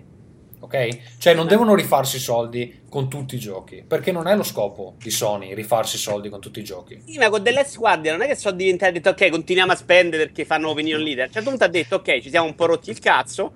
Adesso o fai uscire il gioco spendendo meno oppure non lo facciamo uscire più. Eh, Mi sembra che non è che Sony poi, ok, sì, faccio il giochino minchia perché devo vendere un discorso. Faccio Shenmue. Shenmue, io non- le cifre di, anni fa erano 65 milioni servivano per fare Shenmue 3. Oggi, cioè, boh, Sì, a me, a me pareva, a me pareva molto, molto... Vabbè, ma tu conta che cioè, non esistevano gli open world quando è uscito Shenmue. Cioè adesso praticamente ogni gioco è Peppa Pig, il videogioco è un open world e quindi ci saranno dei modi per Cazzo, è risparmiare. uscito? Eh, Sì. ma 3 devi sempre fare il doppiaggio per Vabbè, basta no dai, merda. perché non è da fare, insomma. stiamo Oh, perdendo troppo allora, tempo. avete parlato di The Last Guardian, andiamo al capitolo della Guardian, Dai, giusto? parliamo della Oscar. Vai. Ah, allora, io lo attendo, lo attendevo con la manna al cielo, immagino come tutti dotati di un cervello, visto e considerato che c'è scritto Fumito Ueda sopra. E il fatto che sia stato dato agli sviluppatori di NAC, che eh, insomma non so se sono l'unico a non aver gradito, No, ma sta cosa è confermata perché io... No, non è confermata, anzi, Ah, Ser- ok, hanno bene. detto che Cerny non sta lavorando a della Sky. Ah, perfetto, Oh, benissimo. Quindi posso dire che il trailer mi è piaciuto un botto. Cioè, io il gameplay che ho visto, visto e considerato che me l'hanno spacciato per gameplay, mi ha veramente, veramente fatto pensare a un futuro radioso per tutto il mondo dei Ha videogiochi. spinto una scatola nella Io ho, ho sentito, io ho sentito gente che si lamentava di quel filmato di gameplay, a me è sembrato perfettamente in linea con quello che volevo io da Esatto. quella Esatto, non- solo con quello che volevo io, ma onestamente io ho Però ha spinto visto... una scatola, capisci? Ha spinto una scatola. Oh, a me, ma Bello, pure, tutto il me, contorno bellissimo. a me eh, pure emozionato, eh, devo dire la verità. Per me è un po' Eh, sai cosa? Cioè, mh, quello che non mi aspettavo e che invece mi sembra di aver visto dal trailer sono uh, un minimo di reazioni. Poi è chiaro che quello che mi fanno vedere il trailer è eh, insomma abbastanza fuffa, nel senso che poi possono avermele create ad hoc. Un minimo di reazioni dalla bestia, non, non proprio appunto eh, come si dice su binari, cioè possono Scriptate. succedere delle cose, possono succedere delle cose in quel mondo che eh, fanno cambiare idea al giocatore e quindi poi alla bestia che lui chiama eh, sull'approccio da seguire nel livello dal di tali. Questo mi sembra molto molto insomma Guarda, io ti posso dire una roba. Eh, Mattia è andato a vedere la presentazione e mi diceva che prima di quella parte che hanno fatto vedere, tutto questo era giocato col controller di fronte a lui, per inciso da Ueda. Eh, prima della presentazione che hanno fatto vedere, c'erano circa 5-6 minuti almeno che eh, come dire facevano da preambolo a quella, a quella parte lì e che mostravano quando il ragazzino incontra Trico che era ferito da delle frecce c'era tutto il pezzo di lui che guaiva eccetera tu andavi lì gli toglievi le frecce e poi lui come dire iniziava a seguirti come ringraziamento eccetera e mi diceva che la parte prima era ancora più bella era molto lenta e quindi diceva fatto bene a non farla Certo. vedere però diceva che era ancora più bella, più toccante e più emozionante per quanto riguarda le reazioni e le animazioni del- della bestia, che mi diceva tra l'altro da lì si intuiva essere proprio palesemente modellata sui cani per come si comportava, Guarda, che diceva bellissimo, cioè proprio mi ha detto una roba pazzesca per come guaiva, come si muoveva una volta che gli aveva tolto le, le frecce, si grattava eccetera, bellissimo. E tra l'altro io dico una cosa, a me il gameplay eh, non, non mi faceva impazzire all'epoca da quello che si era visto. Anche qui, come ha detto Vito, spingeva una scatola. Cioè, mi- non, mi, non mi sembra una roba super divertente. Però mi sembra talmente incredibile come, come è descritta quella creatura che minchia. Ma io il punto credo che insomma anche per quanto riguarda Ico, magari Shadow of the Colossus di meno, però il gameplay ehm, cioè non era anche lì c'erano da spingere scatole. E come le spingi? Cioè, Sì, sì, no, è vero. là che comunque insomma fa la differenza tra un gioco e un gioco che è rimasto nella storia. Probabilmente addirittura insomma uno dei migliori No, a me preoccupa più che si sia visto però un po' troppo poco, sinceramente. Cioè, stiamo, tra l'altro, le dichiarazioni dei giorni successivi sono terribili. eh. Forse proverò a farlo nel 2015, cioè nel 2016. Sì, no. sì. Cos'è che sta... Scusa, questa me la sono persa. Cos'è sta roba? Eh, Ued ha detto che ci proverà a farlo uscire nel 2016. secondo Ah. me. Siamo lontanissimi. Ueda, scusa, allora faccio Mi sembra Ued, eh, vabbè, posso da ignorante. Io sapevo che lui era uscito dal progetto.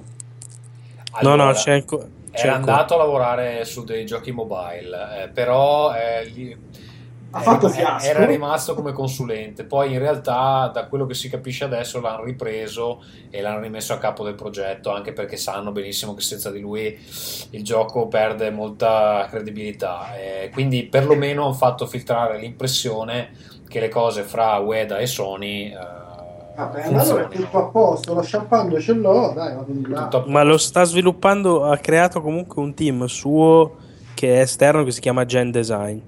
Cioè lui esiste ancora, ma era uscito da... Cioè lui non è più a libro paga di Sony, quello che dovrebbe essere. È eh, responsabile di Gen Design, che è questo team nuovo. Gen Design sta sviluppando il gioco insieme a Sony. Sony Studio comunque è quella che è proprietaria dell'IP, Japan Studio naturalmente. E però lo sta facendo lui, cioè è, è Ueda che ci sta lavorando. Come però Gen Design, non è interno più a Sony. Probabilmente perché veramente, come diceva Vito, magari si erano rotti il cazzo di pagarlo per non vedere più cose. Quindi non lo so. Però lui sta lavorando come Gen Design. Vabbè, eh, evidentemente avrà delle diverse scadenze, avrà delle milestone da presentare, eccetera. Probabile, Eh, esatto. Vediamo altre cose presentate a. mm, Beh, Horizon. Horizon. Tutta la Sì, Cazzo, la A roba Horizon me che- Zero quello ha Dawn. emozionato, eh. io voglio bene remake, a me quello ha fatto veramente eccitare. Sembra bello. quello tra l'altro mi è sembrata una cosa abbastanza tangibile. Ecco. Tu l'hai provato. Marco? Non l'ho provato perché non si poteva provare eh, ed è tra l'altro andato sempre Mattia alla presentazione, si è fatto tutta la roba Sony, ma mh, anche lì mi diceva che eh, hanno mostrato la stessa demo giocata in tempo reale, eh, mi ha detto che per eh, dovere di cronaca, vista dal vivo in direct feed da 10 cm dalla TV, era un filo meno pulito di grafica rispetto a quello che era sembrato, cioè mi dicevo soprattutto il fogliame, queste robe qua, erano- c'era un bel po' più di aliasing, eccetera. Premesso che comunque era sempre un vedere impressionante. Gli hanno spiegato un po' come funzionava l'idea delle varie armi, del fatto di appunto combinare armi per avere effetti diversi sulle creature, smontarle un po' pezzo pezzo come accadeva in, eh, in Binary Domain, tra l'altro che hanno citato tra le fonti di ispirazione. E no, boh, per me è il gioco delle tre, ma proprio senza se e senza ma. L'unica roba che mi Dinosauri robot, dai. sì, esatto. E l'unica roba che mi lascia un po' così è che io personalmente non ho mai, come dire, non sono mai impazzito per i giochi di guerriglia, che mi sono sempre sembrati un po' tanto fumo e poco arrosto. In questo caso qua però hanno anche preso all'interno del team Scusami, gente un po' che... tanto fumo, ti credo, li fanno a Amsterdam. Ottimo, sì. Fa- Eh, hanno preso gente che arriva da CD Projekt Red, gente che arriva da uno che ha scritto delle robe di Shadow of Mordor, quindi gente da, da- da vari studi, soprattutto tutte persone che hanno lavorato agli RPG, eccetera. Quindi magari, come dire, può anche essere arrivato il momento per loro di fare quel salto di qualità che magari ci sta che Anche faccia. perché saranno stanchi di fare Killzone, penso a questo Mamma punto. mia, che palle. Va bene, poi abbiamo visto bellissimo eh, il nuovo Uncharted. ehm, mi è sembrato clamoroso, eh, almeno dal punto di vista tecnico. A me adesso è sempre piaciuto anche come gameplay. Ehm, non lo so, eh, Vito?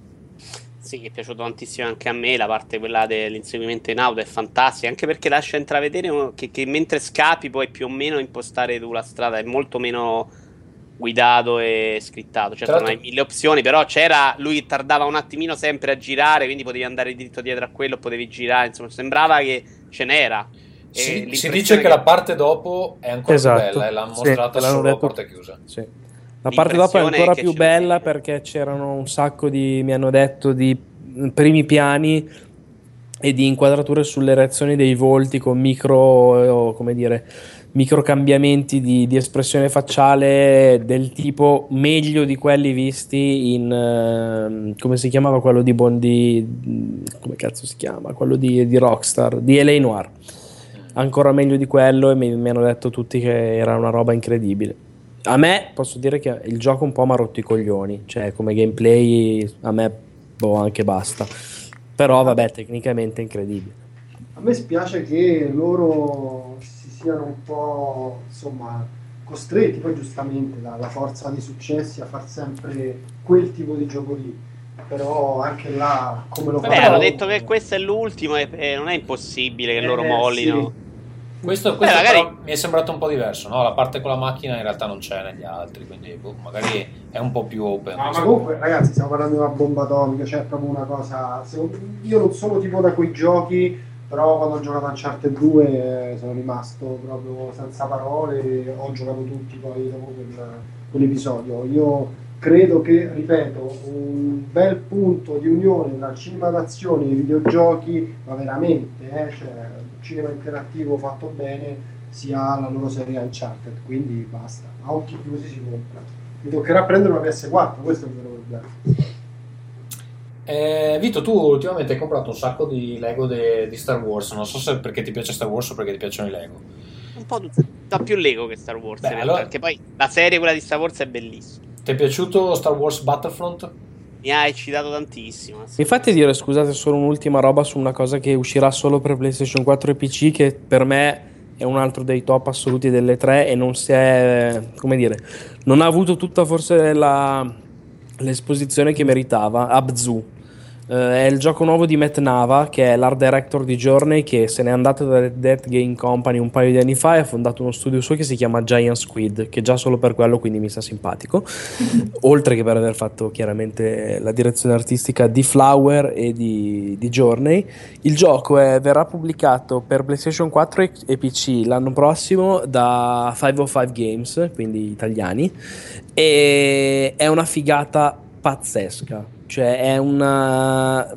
Se devo svilirlo vi direi giorni sott'acqua, però è molto più di giorni sott'acqua, nel senso che comunque ha quel tipo di esperienza lì, eh, molto quindi esplorativa, emozionale, non c'è game over, non c'è tempo limite, puoi fare quello che vuoi, nuoti sott'acqua con questa creatura umanoide che non ha tempo per respirare l'aria, puoi stare sotto tutto il tempo che vuoi Visivamente è una roba eccezionale, ma veramente una cura dell'immagine, è qualcosa di sontuoso, da seghe proprio continue, bellissimo. E eh, anche tecnologicamente è una bomba perché hanno usato la Real 4, Engine 4 in una maniera tutta custom. Hanno preso anche uno del team di Epic, sono solo in 10 a farlo sto gioco. E del tipo ci sono 10.000 pesci contemporaneamente a schermo, animati con una routine di intelligenza artificiale particolare a seconda della specie. Ci sono le alghe che si muovono in una certa maniera. Hanno studiato la rifrazione dell'acqua apposta per, eh, con delle formule custom proprio per questo gioco. Boh, una roba bellissima. Io temo un po' l'effetto giorni, però, sinceramente. Ma perché è brutto giorni? Mi ha rotto il cazzo. Oh, ragazzi, io non ce l'ho la poesia, che vedevo fa? Non sarà brutto, ma mi rompo il cazzo. Cioè, uno che parla così, cioè, vuoi la poesia? poi, poi capito, dovevo... E eh, vabbè, sarò l'uomo del popolo, fammi fare l'uomo del popolo. La gente, giorni ma è bello, sei, ma, ma tu sei l'uomo delle caverne, non del popolo. Assugate. Va bene, ehm, poi ovviamente per Sony ci sono un sacco di altre robe, c'è Batman Arkham Knight che esce oggi credo, uh, tra l'altro sta ricevendo ottime recensioni, uh, c'è una qualche esclusiva di Call of Duty Black Ops 3 che però non... Uh, ah, vabbè, c'ha le mappe esclusive, vabbè, che però giocatela te, che... Eh, non so, a questo punto non so se Call of Duty è ancora un Uh, un peso massimo inizia un po' a, a stancare. Um, I story, story make di Final Fantasy la, cosa, la notizia è stata, scusami, che quest'anno stava nella conferenza Sony, però, tra l'altro. Sì, sì, Sony si è appropriata di Call of Duty, però non so se è fuori tempo massimo. Te che dici, Vito? Bah, secondo me che nel grande pubblico ancora non, non, non, l'abbiamo perso, però sì, credo che a livello di giocatori ha perso molto, insomma, quest'anno non fregava veramente niente a nessuno. E anche l'episodio, quello di Triac, in cui già di suo appassiona meno. Però che abbia perso un po', sì, sono d'accordo. Eh, Però secondo sempre... me l'ultima ha venuto ancora molto bene, se non sbaglio. Comunque è un multiplayer eh, che vende tantissimo ogni anno, cioè non è che Eh, esatto. considerato come sta andando adesso la nicchia, mettiamoci delle virgolette giganti del multiplayer, direi comunque è ancora un peso massimo Fuori dai forum eh, fa ancora dei numeri impressionanti. è impressionante. Cioè, non credo Comunque- che ci sia qualcuno che rivaleggia in quel campo con Call of Duty. Sulla conferenza Sony anche a me è piaciuta ed è finalmente, che ne parlo da anni, insomma, è proprio l'idea di conferenza che piace a me, tutto sogni, speranze, cioè c'è stata la prima mezz'ora veramente in cui non sapevo se esaltarmi o se dire ok, adesso dicono che è tutta una cazzata, poi resta il fatto che probabilmente la prenderemo per il culo per i prossimi dieci anni questa conferenza, perché su almeno due dei super tre annunci ho forti dubbi che esca il titolo. Quindi quale? Shenmue 3 e Final Scelto Fantasy? e The Last Guardian. Ok, beh, beh, la Scarlet a questo punto penso proprio che esca. Ah, io mi preoccuperei più di Final Fantasy 7, però vabbè. Ma Final Sono Fantasy d'accordissimo. VII Faccio fatica a credere che non, non riescano a farlo uscire, sinceramente. No, beh, in effetti è solo la stessa gente che ha tre anni che ha annunciato Kingdom Hearts e non si è visto niente. Ah, però- beh, no, no, ma che- però forse esce fra dieci anni esce. The Last Guardian mi ha messo un po' paura le dichiarazioni dopo. Cioè, a questo punto, dopo tanti anni, lo riporti in fiera. Secondo me era un gioco quasi pronto. Ok, non esce a dicembre perché non ce la facciamo, ma ci siamo. Eh, le Beh, dichiarazioni quasi sono pronto, che- non credo, se no l'avrebbero fatto vedere No, prima, no, non è, a- no, è proprio il contrario. Dico, mi aspettavo che lo riportassi in fiera nel momento in cui fosse più o meno pronto. Invece è proprio il contrario. L'impressione è che, soprattutto delle dichiarazioni dei giorni dopo, ok, stiamo cominciando, adesso ci proviamo. Va bene, direi di muoverci e di passare alla conferenza ehm, Nintendo. Nintendo. Conferenza Nintendo. Allora, Simone, tu dicevi facciamo un bel minuto di silenzio. Sì, ehm, che dire, Guardate, ma lo sento solo io sto rumore tipo dallo spazio? Penso di sì. Era colpa mia. Eh, scusatevi. Allora, con- conferenza Nintendo un minuto di silenzio. Eh, io mi rivolgo a voi perché non ho la. Vi faccio la domanda: perché? Ah, mi rivolgo a voi perché non ho, non posseggo una Wii U. Voglio sapere, poi chiaramente a parte Splatoon che è una killer app della Madonna, ci mancherebbe, eh, cosa, qua- quante volte l'avete accesa, quanti giochi avete giocato che poi hanno appassionato insomma fino al limite, quanti The Witcher 3 avete giocato su quel coso? Io sono un innamorato di Wii U. In realtà, secondo me di roba eh, Anche ne io ci ho giocato tanto, eh, devo dire la verità. Ho E- parecchi titoli che, che adoro ancora fermi perché non ci sto dietro. Il problema è che dal punto di vista Nintendo ci stiamo anche bene. Fino a Natale, secondo me, ci stiamo anche perché vabbè, c'è Yoshi, Mario Maker per, per gli appassionati, c'era, eh, c'è Xenoblade. Ma dopo Natale è morta la console. Questo è stato purtroppo. Ma il mi sembra del- proprio un- lo stesso cammino, eh, forse iniziato addirittura un po' prima, eh, di Wii, cioè una console che all'inizio aveva tanto da dire, l'ha detto, ce la siamo comprata tutti, io per primo. No, no, Wii non. Wii non ha mai detto un cazzo. E se l'ha detto, l'ha detto sbagliato. Se Vabbè, poi dai, c'ha lo stesso cammino stai- del GameCube, che è un'altra console che adoravo e non si è inculata nessuno. Sì, gli, lo- gli piacerebbe avere il cammino di GameCube. Esatto, mi piacerebbe perché Non a livello di vendi, a livello di giochi, cioè al- anche Eh, sì, Anche graficamente. a livello soprattutto a livello di giochi, cioè No, a livello di giochi c'è online- della roba grossa, eh, occhio. Ora ce n'ha tanti, eh, non è No, vero. no, ce n'ha. eh. E come? Ce li hai, Ce li ha belli. Non c'ha il Mario Tennis di Wii, che era una roba proprio brutta da Cioè, vedere. sono usciti giochi più belli su Wii U che su Xbox One e PS4. È vero che, è una- è vero che ha un anno di vantaggio, però È vero. non c'è paragone. Eh, io, tra l'altro, volevo dire una cosa, ma il, il dolore atroce che mi ha trafitto il cuore quando hanno mostrato Star Fox. Eh, Marco, tu ci hai giocato, no? Ma Sì, è, è veramente così brutto come sembra? Sì. Ma com'è possibile? Cioè, Nintendo e Platinum Games su una console che comunque tecnicamente Allora. inferiore alle altre, quello che vuoi, però i giochi che escono sul Wii U di Nintendo sono belli. Mario 64, Mario, mh, come minchia si chiama? Eh, 3D World è bellissimo, eh, Splatoon è molto bello. Ehm, a, parte, a parte l'hub a 30 fps che non riesco a spiegarmi. Anch'io non me lo riesco a Eh, spiegare. tu- cioè, eh, Toad molto bello, eccetera. Come mai eh, Star Fox è brutto? Star Fox è molto brutto, non solo brutto. eh, allora, secondo me la, la verità è che quello che hanno mostrato eh, non, non- credo fossero parti vere di gioco, o meglio, Eh, la demo era composta da tre porzioni che sembravano molto sconnesse fra loro e molto poco, come dire, rifinite. Non sembravano tre porzioni di tre diversi livelli. Boh, sembrava roba messa là un po' a caso. Eh, questo non è una giustificazione, semmai è una roba che dovrebbe far preoccupare ancora di più. E Ma se- non è roba poi il modo di fare di Nintendo, però di solito Sì. non fanno vedere. Eh, l'impressione che ho avuto io è che, eh, vabbè, la conferenza è stata disastrosa. Secondo me, se non è stata la peggiore di sempre di Nintendo, mh, è una delle peggiori di sempre. Visto anche il momento storico, la rende la peggiore di sempre. Perché nel 2008 c'era Wii Music, ok, e tutti abbiamo riso, le GIF, eccetera. Eh, tra l'altro, Wii Music, secondo me, per quella roba che voleva essere, non era nemmeno brutto, anzi, la, la butto lì. Però, in ogni caso, era una situazione diversa. Qui con eh, Wii U che ha no, due piedi, è proprio già sepolto, almeno una reazione di qualche tipo. Invece, no. E Tanto comunque, oggi Miyamoto diceva abbiamo tante cose Sì, per- di Zelda, ma non di abbiamo. Eh, quello che io dico è che eh, la roba che, che hanno fatto vedere di Star Fox mi ha lasciato molto perplesso. Io ho avuto l'impressione che in realtà il gioco. Cioè, non è pronto. Sì, esatto. E però non so se non lo lanciano. Cioè, anche il fatto di Platinum, cioè, che fosse un gioco di Platinum, non solo non è saltato fuori così un po' a caso dopo, eccetera, ma anche da quello che provavi non si vedeva proprio per niente. Cioè, non aveva nulla di Platinum quel gioco lì, a livello di, come dire, anche solo di attitudine, di stile, di niente.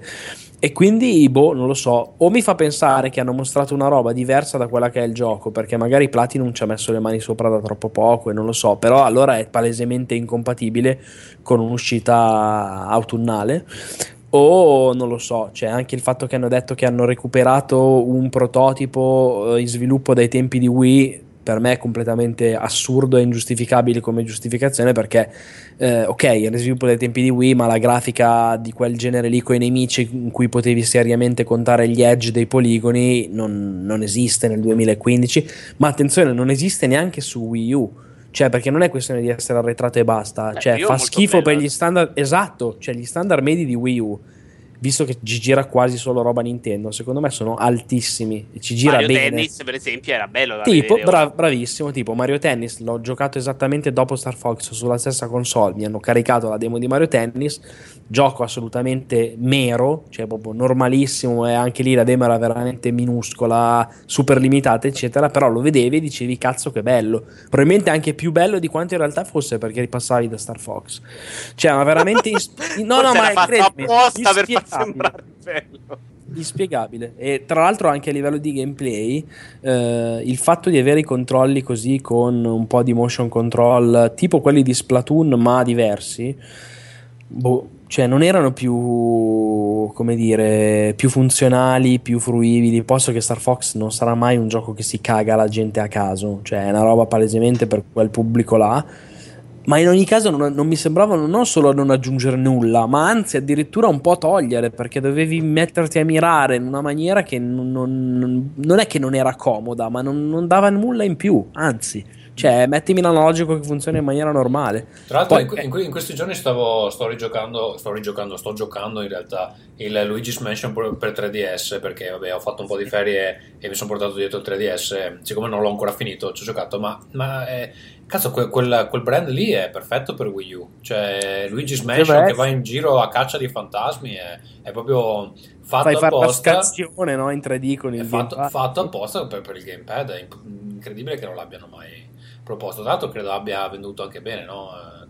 Eh, eh, Luigi's Mansion 2. È andato bene. Alcuni si aspettavano anche all'interno della nostra redazione che uscisse un Luigi's Mansion 3 per Wii U. Io sinceramente no. Tra l'altro sono mortificato per Next Level Games che secondo me sono molto bravi come studio, che sono quelli appunto di Luigi's Mansion 2 che hanno messo su quella merda per definirla per quello che è di Metroid eh, Federation Force che è indifendibile, cioè secondo me quello è veramente oltraggioso. E diciamo c'è una petizione online per cancellarlo. Eh, lì, lì Ma- vedi quanto hanno sbagliato e secondo me quanto in- davvero per certi versi siano completamente out of focus in Nintendo. Ma cioè, tu, tu se hanno pensato... là, è, br- è brutto Non o è solo perché si chiama Metroid? Mattia eh, l'ha, l'ha giocato nella versione quella Blast Ball. Eh, sai che Eh, dentro il butta- gioco butta la palla in sì, gol. è una specie di FPS calcetto con 3 È contro un 3. minigioco di Mario Party, guarda, una Sì, roba così. tipo. Tra l'altro molto bello in Mario Party 10, il minigioco simile. Non lo so, io ho- cioè, quando ho visto quella roba lì mi, ha- mi sono proprio sentito incazzato perché vuol dire che lì allora eh, stai prendendo anche un po' per il culo la gente, nel senso che tu sai che la gente vuole Metroid ma non glielo stai facendo e palesemente hai appiccicato Metroid sopra una roba che poteva essere qualcos'altro e che tra l'altro attenzione, se fosse stata qualcos'altro, magari un po' più carino artisticamente, sarebbe anche stata inquadrata in modo diverso, cioè poteva avere anche una sua dignità assolutamente. Così hai offeso Metroid, hai sputtanato quella roba lì, hai fatto incazzare la gente e complimenti, cioè perché veramente non, non- pen- se pensavi di venderne di più chiamandolo Metroid, sono contento che adesso ti arrivi un tornado di merda in faccia perché non, non si fa. E tra l'altro davvero da Nintendo una roba del genere non me la sarei mai aspettata, cioè sono rimasto proprio male di quello che, che è successo alle tre. E tornando anche al discorso di prima di Microsoft, cioè, ma io dico, ma che, cosa, che male ti può fare far vedere un trailer di Zelda? Ok, hai detto che non lo porti, va bene, ma un trailer, cazzo, fallo vedere. Perché secondo me stanno facendo la furbata e lo spostano su NX, per quello non vogliono far vedere il trailer. L'hanno, l'hanno negato, ma boh, sì, ma l'hanno, ma l'hanno negato quella. perché, vabbè, cosa vuoi che ti dicano? Sì, l'abbiamo spostato a un anno di- dalla presentazione. È ovvio che non te lo possono Vabbè, dire. però se non lo fai vedere così non è che gli fai bene uguale, cioè, sinceramente, boh. Cioè, a quel punto prova a vendere Wii U fingendo, fai lo stronzo, fingi che ci sia, cioè. Non lo so. Io, tra l'altro, ne parlavo ieri in aeroporto con Wallone e Mattia. Cioè, secondo me, comunque si stanno mettendo loro in una posizione che è di una difficoltà infinita. Io non vorrei mes- essere veramente nei loro panni. Perché qualsiasi cosa ri- facciano adesso, veramente rischiano di fare danni grossi. Anche perché chi ha comprato Wii U eh, sono i loro fan più comunque devoti non credo si sentano trattati bene e bisogna vedere quanti di loro decideranno di passare a NX se e mai quando sarà eh, subito. Ma sai che non sono sicuro di questa cosa? Perché io per Wii U ho più giochi per PlayStation 4. Per PlayStation 4 ho comprato un gioco scatolato, per Wii U ne ho 10. E quindi secondo me, secondo me eh, chi voleva giocare col Wii U ci ha giocato. E che è la situazione Nintendo 64. Io per il Nintendo 64 ho- avevo 5 giochi ed è una delle mie console preferite. No, no, per me è la mia preferita in assoluto, figurati. Quindi secondo me mh, cioè, la- l'amore per Nintendo trascende il numero di giochi. Eh, Sì, questo è vero, questo è sicuro. Io Però se- secondo me adesso abbandonarla. Tra l'altro, l'abbandoni, quale sarebbero i miglioramenti? Ne scriveva oggi, per esempio, Andrea Carichelle su Players. Quale sarebbe il miglioramento della nuova console? O te ne esci con un'idea alla Wii o fa la stessa fine. Cioè, qual è il cambiamento di questa console? Pensano davvero che escono con tecnicamente superiori, vincono? No. No, ma l'idea Ma era va, non di lo faranno riunire- mai, Vito, devono vi- ven- loro sono quelli che più di tutti vendono in attivo, quindi figurati, non Eh, succederà l- mai. L'idea era quella di, di, eh, riunire portatile e casalinga, che secondo me Ah, pot- ok, quella potrebbe funzionare per Nintendo. Eh, ma è difficile. Però col 3DS che va bene in questo momento, ma che ci va a rimettere mano?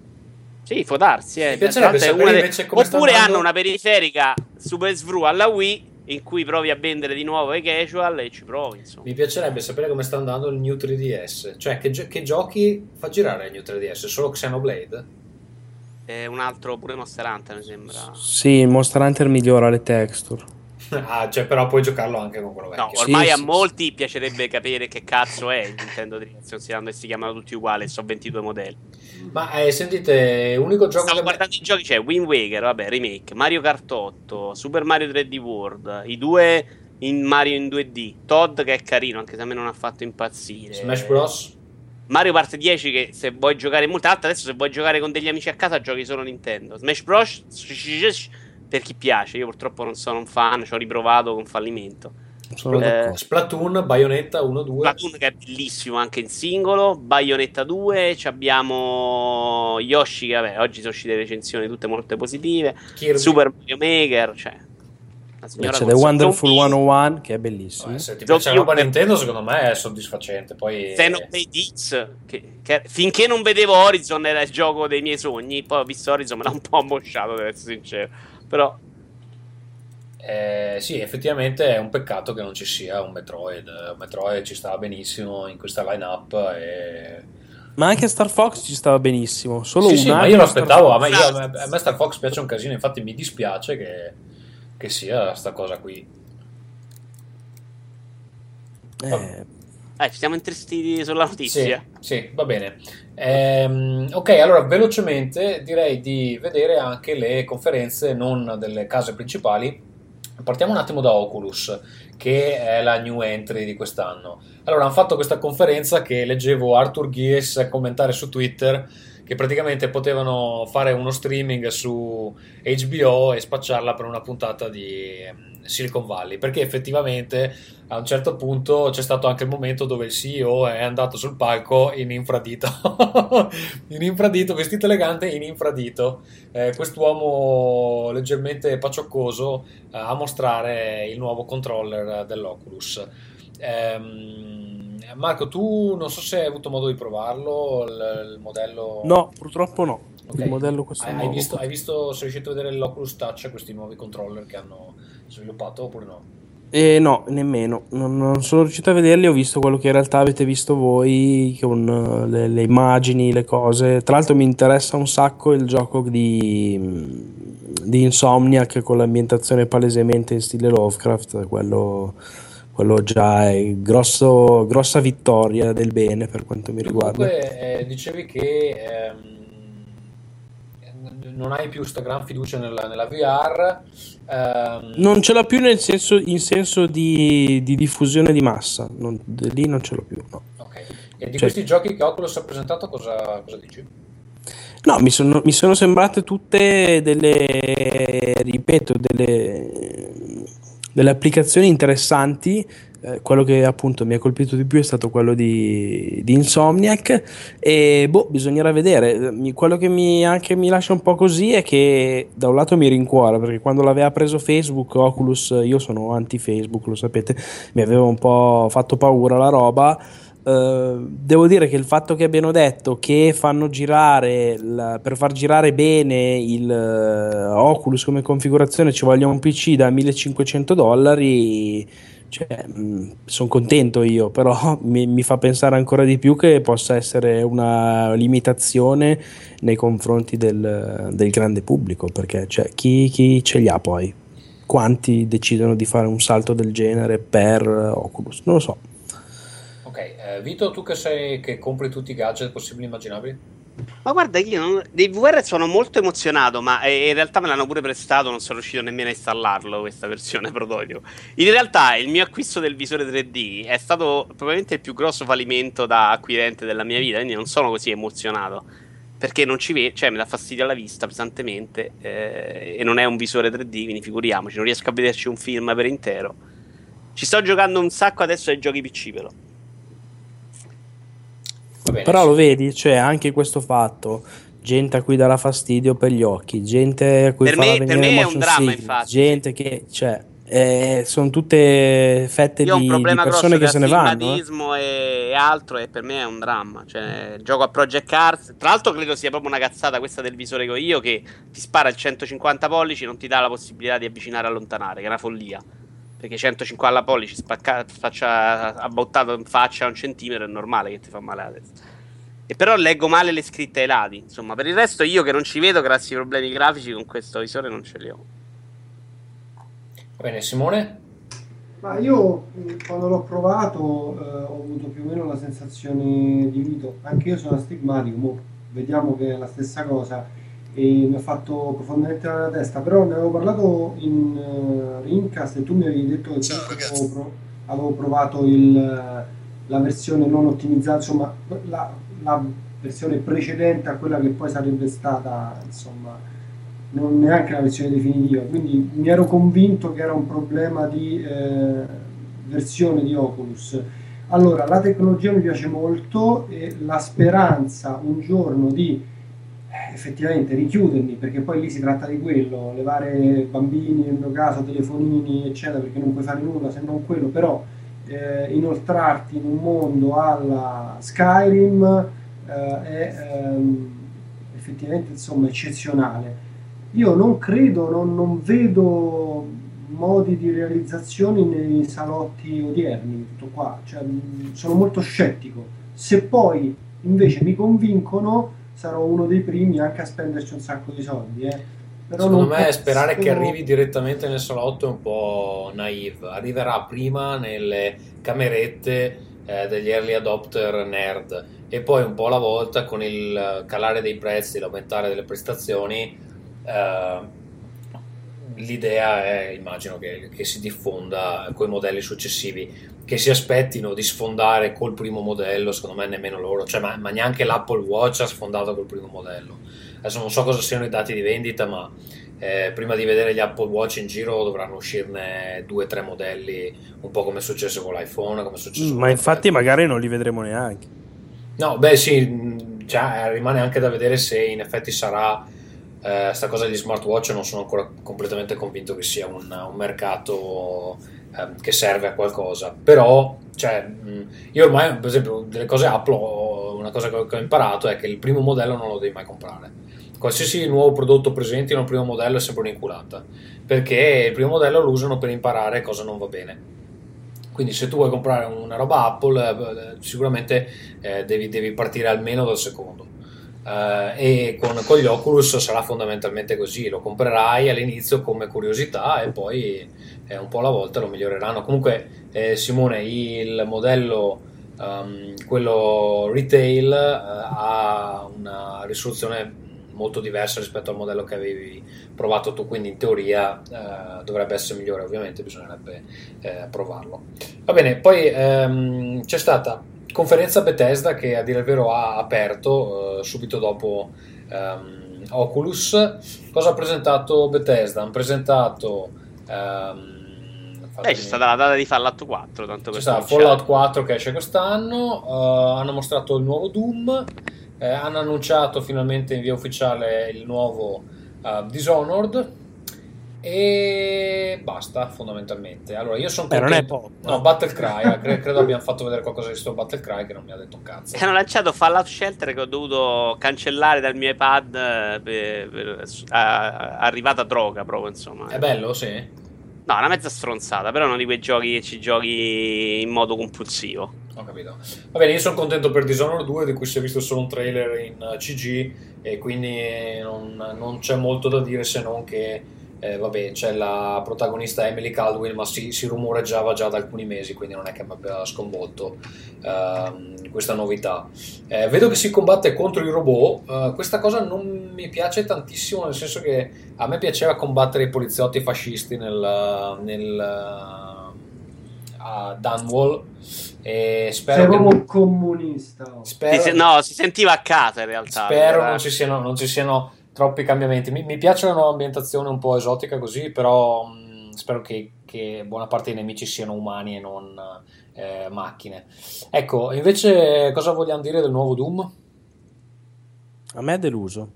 A te è deluso. Come mai? Lo ma se ti ricordi, forse l'avevo detto nello scorso Ringcast, mi aspettavo tantissimo dal nuovo Doom perché Bethesda aveva pubblicato e dato il via libera, esatto, ma aspettavo una roba su quello stile lì e invece quello che ho visto, bah, secondo me va in una direzione che non mi ha convinto.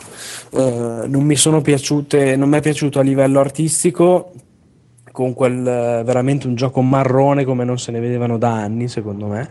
E mm, anche piuttosto generico, ok, Doom è sempre stato ambientato nello spazio, ma l'ho sempre visto caricato in maniera ottima, direi, di iconografie sataniche, occultismo, eccetera. Qua ne ho visto ben poco. Mi è sembrato che se lo vedevi in un momento così a caso, ti, ti fermavo l'immagine e dicevo ok, che gioco è? Mai mi avresti risposto Doom, sembrava uno shooter a caso. E non mi è piaciuto il level design dei nemici, proprio per niente, tutti anonimi. Cioè, il boh. level design dei livelli? Scusami, o- il level design, il, il design dei nemici eh, non mi è piaciuto. Anche quello dei livelli non mi è sembrato chissà che, meglio la seconda parte ambientata all'inferno. E poi la roba che mi ha deluso di più è stato boh, un po' il ritmo, quell'enfasi su quelle finisher eh, una dopo l'altra che fermava un sacco il ritmo, secondo me. Sembravano dei QTE senza indicazione a schermo praticamente. Cioè, ho visto paradossalmente eh, più Doom, come diceva un ragazzo che seguo su Twitter, più Doom, poi sono andato a vedere il gioco ed è, ed è così, ho visto più Doom dentro Shadow Warrior 2 che non dentro Doom. Eh, boh, io mi aspettavo veramente tutt'altro. Eh, Simone, tu non concordi? Ma io secondo me la metamorfosi di Doom verso uno shooter un pochino più classico si era già vista in uh, Doom 3 e ehm, quello che penso almeno dal trailer è che una cosa mi è sembrata comunque ecco, rispettata a quanto meno nelle mie aspettative. Credo che sarà uno di, quei, um, di quegli shooter che mette paura quindi non saprei, per ora sono abbastanza hypato, però va detto che io sono proprio un grande fan della serie e, e degli sviluppatori in generale, quindi boh, magari non so, non, non sto sragionando, però il trailer comunque da questo punto di vista qua mi aveva convinto, non pensavo di aspettarmi un ritorno a atmosfere un pochino più uh, ricercate o uh, qualcosa appunto relativamente a gameplay level design che mi stupisse, mi sconvolgesse. Mi aspettavo una cosa solida, mi sembra quella che ho visto. Va bene, eh, Vito, tu hai opinioni su Doom? No, non me ne frega una mazza. Va bene, allora parlaci di Fallout 4. Fallout 4 mi è piaciuto molto, anche se graficamente non, non è così sbalorditivo, però è esattamente il Fallout 3 dei miei sogni, tecnicamente. Cioè, era come mi aspettavo fosse Fallout 3 quindi lo aspetto con impazienza. Mi piace molto l'idea del pippoi di plastica minchione con l'app per cellulare. Bellissimo quello. Esatto. Che purtroppo ho scoperto, però non uscirà l'app per Windows Phone, quindi è dramma. Eh, poi del gioco in realtà Fallout 3 lo, mi è piaciuto ma non amavo il sistema di combattimento Vegas aveva risolto molti dei problemi ma l'ho mollato quando sono arrivato proprio a Las Vegas insomma sulla street perché era una merda tecnicamente incredibile ce l'ho ancora installato su PC nella speranza che i mod possano fare meglio. Eh, la cosa de- dell'arredare casa così non mi sembrava proprio. Una... Cioè, quantomeno non è nelle mie corde, però sembra un gioco grosso, sembra rispecchiare tutto quello che deve essere, insomma.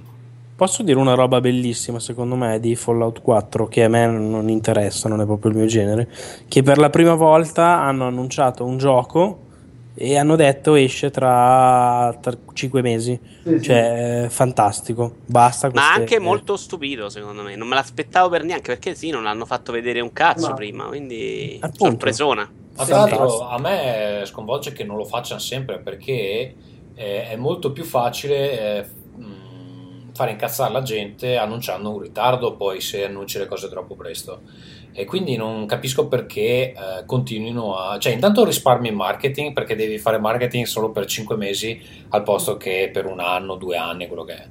Eh, poi non devi mostrare il gioco troppo presto, che ti risparmia demo, fiere, casini e cioè, ci sono solo vantaggi a fare questa cosa. Non Vabbè, so. Però no, cioè, se lo possono permettere i giochi grossi alla Fallout, immagino, altrimenti rischi di entrare un po' nel dimenticatoio, no? E gli sviluppatori grossi alla Bethesda? Sì, sì, probabilmente possono farlo solo, solo gli sviluppatori che comunque sanno di avere un impatto, perché vabbè, se annunci cazzo pasticcio 2 uh, eh, esce domani, non se ne incula nessuno. So. Tra l'altro a Sony gli ha detto malissimo che Bethesda si è fatta la conferenza sua per cazzi sua quest'anno, perché metteva pure questo annuncio nella sua, esplodeva l'universo. Però. Comunque, posso dire... E si è visto in Microsoft invece. Una robetta... No, no, ma il tempo, l'annuncio proprio era arrivato già dalla ah, conferenza okay, Bethesda, sì, quindi sì, non era più una novità. Cioè no, però poi lui si è visto in Microsoft. Sì, sì. Hanno annunciato le mod su Xbox One. Insomma, una robetta velocissima su Shelter, perché visto che mi interesso per lavoro di questo mercato, a sette giorni dall'uscita era terzo gioco top grossing mondo. Quindi dopo Clash of Clans e Game of War, che si contendono ormai la prima e la seconda posizione, c'era Shelter dopo una settimana dall'uscita faceva un milione di dollari al giorno.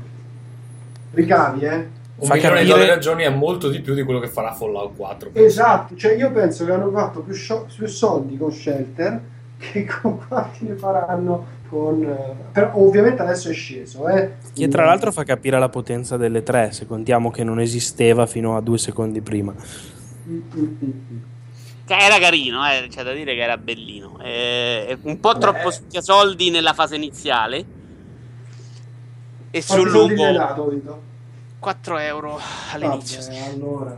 Vabbè, un pacchettino. Ah, perché dopo sono diventato campione del mondo, quindi... Ma l'ho abbandonato poco prima dei 100 abitanti perché mi ero un po' rotto il cazzo. Vabbè, comunque hanno intercettato sicuramente quelli che sono i trend del- dello strumento. Sono riusciti a comunicarlo in maniera egregia, come ha detto Marco, sfruttando una cassa di risonanza incredibile e hanno ottenuto però un risultato onestamente che eh, in questo mercato qui non si era mai visto che un outsider andasse a insidiare Supercell, King e questa gente qua che ormai ha fagocitato tutti i soldi o quasi degli utenti eh, insomma mobile non c'è riuscita neanche Blizzard con Hearthstone. Cioè per dire questa è una cosa secondo me importantissima.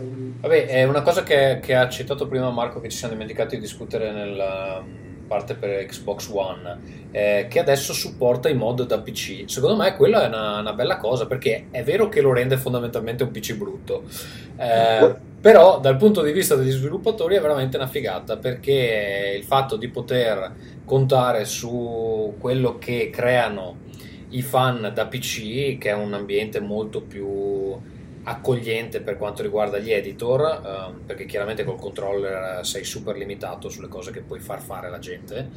Eh, secondo me è un vantaggio di Xbox One eh, notevole che PlayStation 4 al momento non ha. Non so se qualcuno ha un'opinione su questa cosa.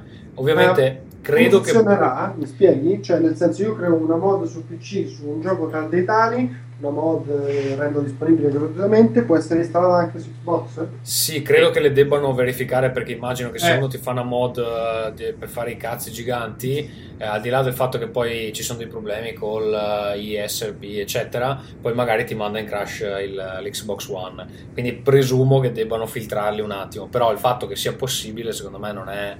eh, perché finché spacchi il PC, vabbè, è normale, i PC si spaccano, è il, il normale flusso della, della vita. Eh, installi un mod, devi formattare tutto di nuovo perché sei un coglione. Però no. lo- non lo puoi fare su Xbox One, ovviamente. è un annuncio un po' a doppio taglio eh, perché comunque sia se lì levi la libertà di eh, mettere il cazzo gigante poi un po' si perde il senso eh. poi per carità ci sono mod che hanno fatto parlare di sé al di là di questo così la riedizione di Vabbè, ma posso fare una selezione dei migliori, cioè anche se te ne danno, cioè per un gioco come Fallout 3 o Skyrim penso ci siano tipo 12.000 mod, te ne danno 100 e ti danno i 100 migliori, alla fine chi se ne incula di quelli, beh, cioè, mm, onestamente prima non ce li avevi, quindi che cazzo ti lamenti? Eh, vabbè, io volevo lamentarmi per darti Ok. Va bene, eh, Ambrottito, non so io. Ah, non Electronic, più, eh. Electronic Arts. Electronic Arts tantissimo sport una rottura di palle di sport veramente un'ora di sport in mezzo. Però hanno mostrato il nuovo Mass Effect in realtà solo il trailer e hanno annunciato il nome Mass Effect Andromeda. È chiaro che il focus eh, su Mass Effect sarà l'anno prossimo. Ehm, hanno mostrato il nuovo Need for Speed eh, Mirror's Edge Catalyst proprio due minuti e Unravel abbastanza a sorpresa. Io l'unica cosa che m'ha- che mi ha sconvolto di ehm, eh, eh, EA è che fondamentalmente sono solo svedesi a fare giochi per EA ormai, tranne lo sport, tutti gli altri giochi li stanno facendo gli svedesi, che è una cosa un po' che farà piacere a Ferruccio. Ehm, voi cosa, cosa vi è piaciuto? Eh, a Raven. Sia il modo con cui è entrato lo sviluppatore Bellissimo. Beh, lui si bellissimo. stava cagando addosso, era chiaro, la tremava, era una roba... Sì, anche se eh, un po' mi è dispiaciuto della regia che si soffermava sulle mani tremanti, su... eh, Ma ci sono la- gif di quella scena, perché io non le ho viste. No, beh, ci sono video, no, GIF ancora non l'ho visto, effettivamente è un bel meme. E, però, ripeto, un momento veramente molto emozionante delle tre e secondo me ha fatto vedere davvero un po' il potere di questo medium, uno studio piccolo, piccolo, poi non so quanto. Sono in Comunque, 14. eh, mh, eh, pensa che noi Ah, so. siamo lo stesso numero e non ci hanno chiamato alle tre. Quindi praticamente questo è il UB Art di EA, giusto? Fondamentalmente EA sta cercando di darsi un tono da... Beh. UbiArt è il motore del... Sì, no, ma dico, cioè... eh, Sì, è stato il momento un po' indie Momento di 8 EA. per 1000, io lo chiamo sempre. Sì. Ma cioè, voi pensate che sia l'inizio di un trend per EA che sta cercando di eh, darsi un volto amichevole o sta cercando di investire negli indie perché comunque ci sono soldi da fare o come mai? Beh, eh, i soldi li vogliono fare tutti, credo. E hanno detto che comunque non sarà un precedente unico. Io posso dire una roba sul gioco, ho avuto modo di giocarci e mi aveva colpito tantissimo a livello di presentazione, è bellissimo secondo me appunto il momento di vedere una persona così emozionata anche nella sua debolezza che però è nel momento in cui ce la sta facendo, no? Bello, ma mi ha emozionato in un, posto dove sono tutti un po' di solito robot spacconi, secondo me è stato proprio figo. Ciò detto, eh, il gioco è una figata della Madonna, cioè il Oh, gioco è proprio bellissimo. Eh, ho giocato per una decina di minuti. Mi hanno raccontato anche delle robe dietro le quinte bellissime, eh, del tipo che eh, il creatore dello studio in, aveva pitchato questo gioco a Electronic Arts come una descrizione, un documento che l'hanno chiamato mentre lui praticamente era in, eh, in vacanza al, tipo al Polo Nord aveva solo dietro il cellulare e gli hanno detto ok devi mandarci un po' di cose del tuo gioco perché siamo interessati e ci servono presto. Lui non aveva modo di tornare indietro non poteva, non voleva, non so che e Morale praticamente non aveva intorno nulla non aveva internet, eh, non aveva un cazzo. Si è messo a fare la bambolina con eh, del fil di ferro. La bambolina si chiama Yarn il protagonista doveva essere diverso. E con del fil di ferro poi ha trovato una tipa che stava facendo la lana gli ha chiesto un gomitolo, l'ha ricoperta con il gomitolo rosso e praticamente ha fotografato il personaggio nel mezzo della- del profondo nord e ha mandato queste foto. E queste foto qua poi hanno preso benissimo chi doveva decidere. Tant'è che poi gli hanno affidato lo sviluppo e lo sviluppo sta avvenendo appunto in questo studio piccolissimo nel nord della Svezia. E dicevano che anche le ambientazioni del gioco sono basate a livello di, dire, di ispirazione dai, detta- dai contorni del- della zona circostante lo studio. Boschi, quelle robe lì sono appunto i, i dintorni di dove lavorano. E no, ed è fantastico, cioè è bellissimo di grafica, eh, con questo mix tra robe molto realistiche e invece un po' una fotografia e un, eh, uno stile fatato. Sembra avere una bella storia dietro, emozionale. C'è all'inizio una cutscene dove si vede questa nonnina che eh, sale le scale, le cade un gomitolo e appunto si anima e diventa la creatura. Sembra esserci in sottofondo qualche cosa di appunto profondamente emozionale. Non so se è morto qualcuno, deve essere successo qualcosa comunque. E il personaggio, mentre esplora i livelli, ogni tanto ci sono dei ricordi che si, si cristallizzano della serie tipo pulviscolo condensato che va a formare delle figure che raccontano in maniera quindi un po' così una storia. E poi è una colonna sonora pazzesca. Il gameplay è molto, molto più bello di quello che credessi. Mi aspettavo una roba alla Little Big Planet, cioè i saltini, le cosine.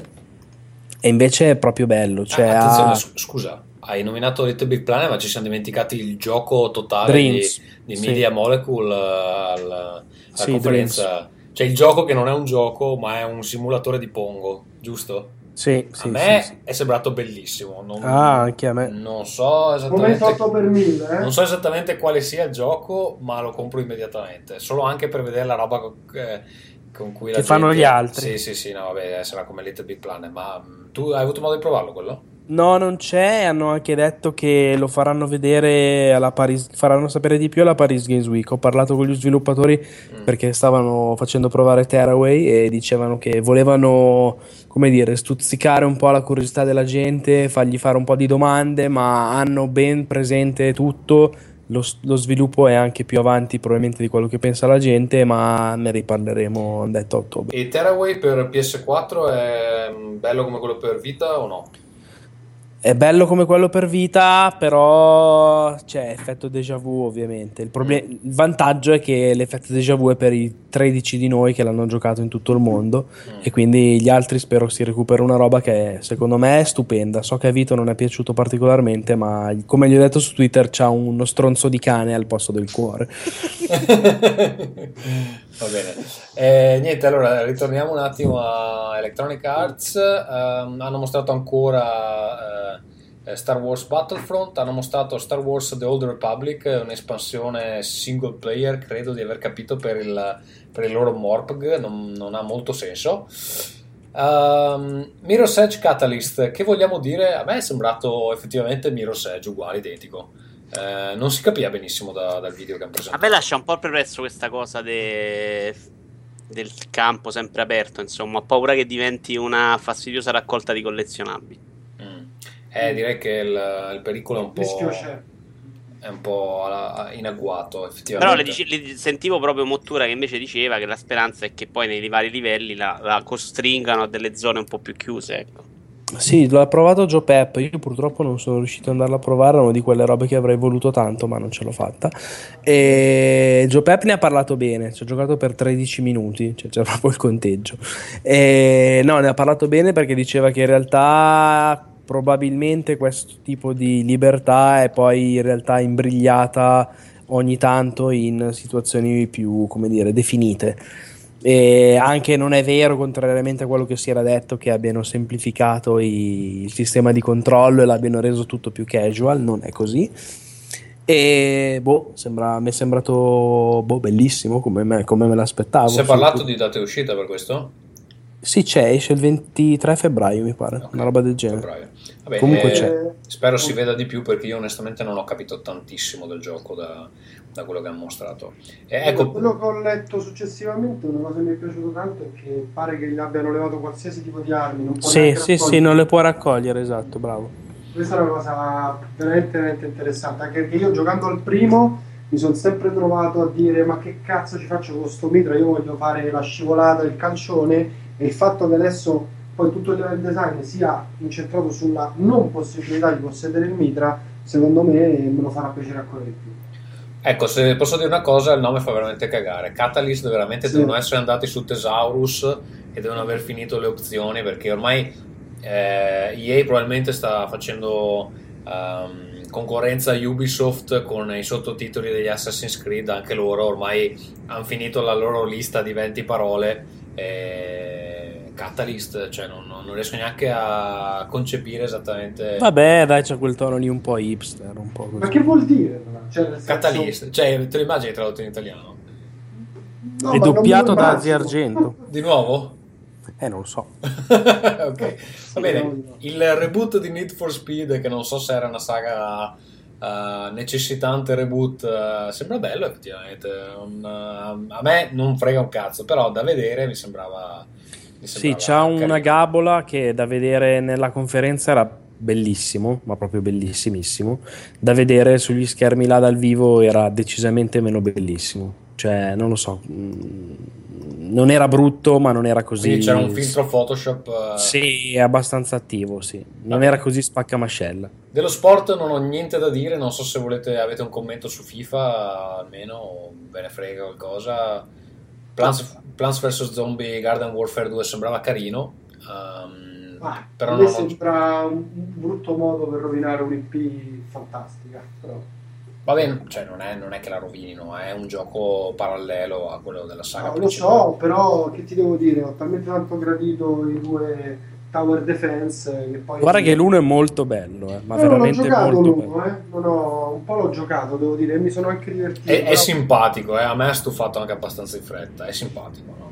non lo so, tornassero un po' sui binari di. Lo sta facendo un team diverso comunque. Non è del team eh, di PopCap che sta facendo che fa i Tower Defense. Va bene, Proprio di gente diversa. ultima conferenza che esaminiamo questa sera, ehm, Ubisoft, che credo abbia fatto una discreta figura. Eh, Vito, a te è piaciuto molto il gioco di South Park, il primo, no? Eh, come si chiama? Mi è piaciuto molto. Non si è detto niente di Lavoro, questo in realtà. Esatto, era molto bello. Come gioco no, in realtà, era bello per la scrittura. E eh, considerando il fatto che anche questo ha dietro Matt e Trey Parker, se non sto invertendo i nomi degli autori, insomma, più o meno sono contento. Ecco. Eh, purtroppo ho visto non si è detto nulla, però né date di uscite né niente. Considerando che c'era tutto pronto, mi aspetto un'uscita piuttosto ravvicinata. Eh, Ubisoft ha fatto vedere anche altre cose belline, anche The Division, eh, in realtà non in conferenza quanto dopo ho giocato nei giorni successivi, ho visto che ha delle buone idee, anche se downgradato pesantemente graficamente da quanto si era visto due anni fa. Rainbow Six eh, lo aspetto tantissimo. Trackmania è sembrato anche molto bello in conferenza per chi piace. Assassin's Creed eh, sapete che a me piace, quindi Marco Motturasuka. La sorpresa è stata questo Wi- Wildlands di Ghost Recon, che è il gioco sorpresa di Ubisoft che piazza sempre ormai alla fine di ogni conferenza. Sembra più gioco sulla terra rispetto agli altri anni, un GTA più caciarone probabilmente. For Vediamo. Honor? No, Ghost Recon No, Wildlands. dico, c'era anche For Honor. Ah, scusa, For Honor è perché a me non ha detto veramente niente, quindi te lascio parlare te. Eh, io l'ho, l'ho giocato. anche me- provato? sì, a me è piaciuto. A me è piaciuto, è di- dello stesso. Poi io sono, ammetto di essere parziale a tutto quello che fa Jason Vandenberg, che è il creative director di Red Steel 2 e che è secondo me il, il più figo che esiste nell'industry. No, è divertente, è divertente da giocare. A me era sembrato già anche carino dai video. Boh, funziona. C'è sta meccanica un po' carta forbice sasso che lo rende, lo rende sfizioso da giocare contro avversari umani. Avrà anche una campagna single player, ma ne parleranno più avanti. Boh, a me è piaciuto. Va bene, ehm, eh, scusa, il, sistema di combattimento è simile a un Dark Souls o una roba completamente diversa? Di For Honor? Sì. No, no, è completamente diverso. Di simile a Dark Souls, l'unica cosa che ha in positivo sono la- è la pesantezza delle, delle animazioni, cioè dare un, un colpo di spada non ci metti mezzo secondo, ma devi, devi caricarlo ed è, ed è pesante poi la- il- proprio il movimento, l'arcata. No, il sistema di combattimento fondamentalmente te lo spiegherei così: hai un cerchio che, si, che compare a schermo e è diviso in tre sezioni: alto, sinistra e destra. Tu puoi, prima di tirare la spadata, lo fai con l'R1, fai quella leggera, l'R2 fai quella pesante. Decidi in quale direzione appunto indirizzare il colpo. Chi eh, combatte contro di te, se è un umano, ha una frazione di secondo per vedere. Allora, prima di tutto vede dalla stance che hai in che posizione sei. E poi ha una frazione di secondo, c'è una leggera scia del colpo che ti fa capire da dove sta arrivando.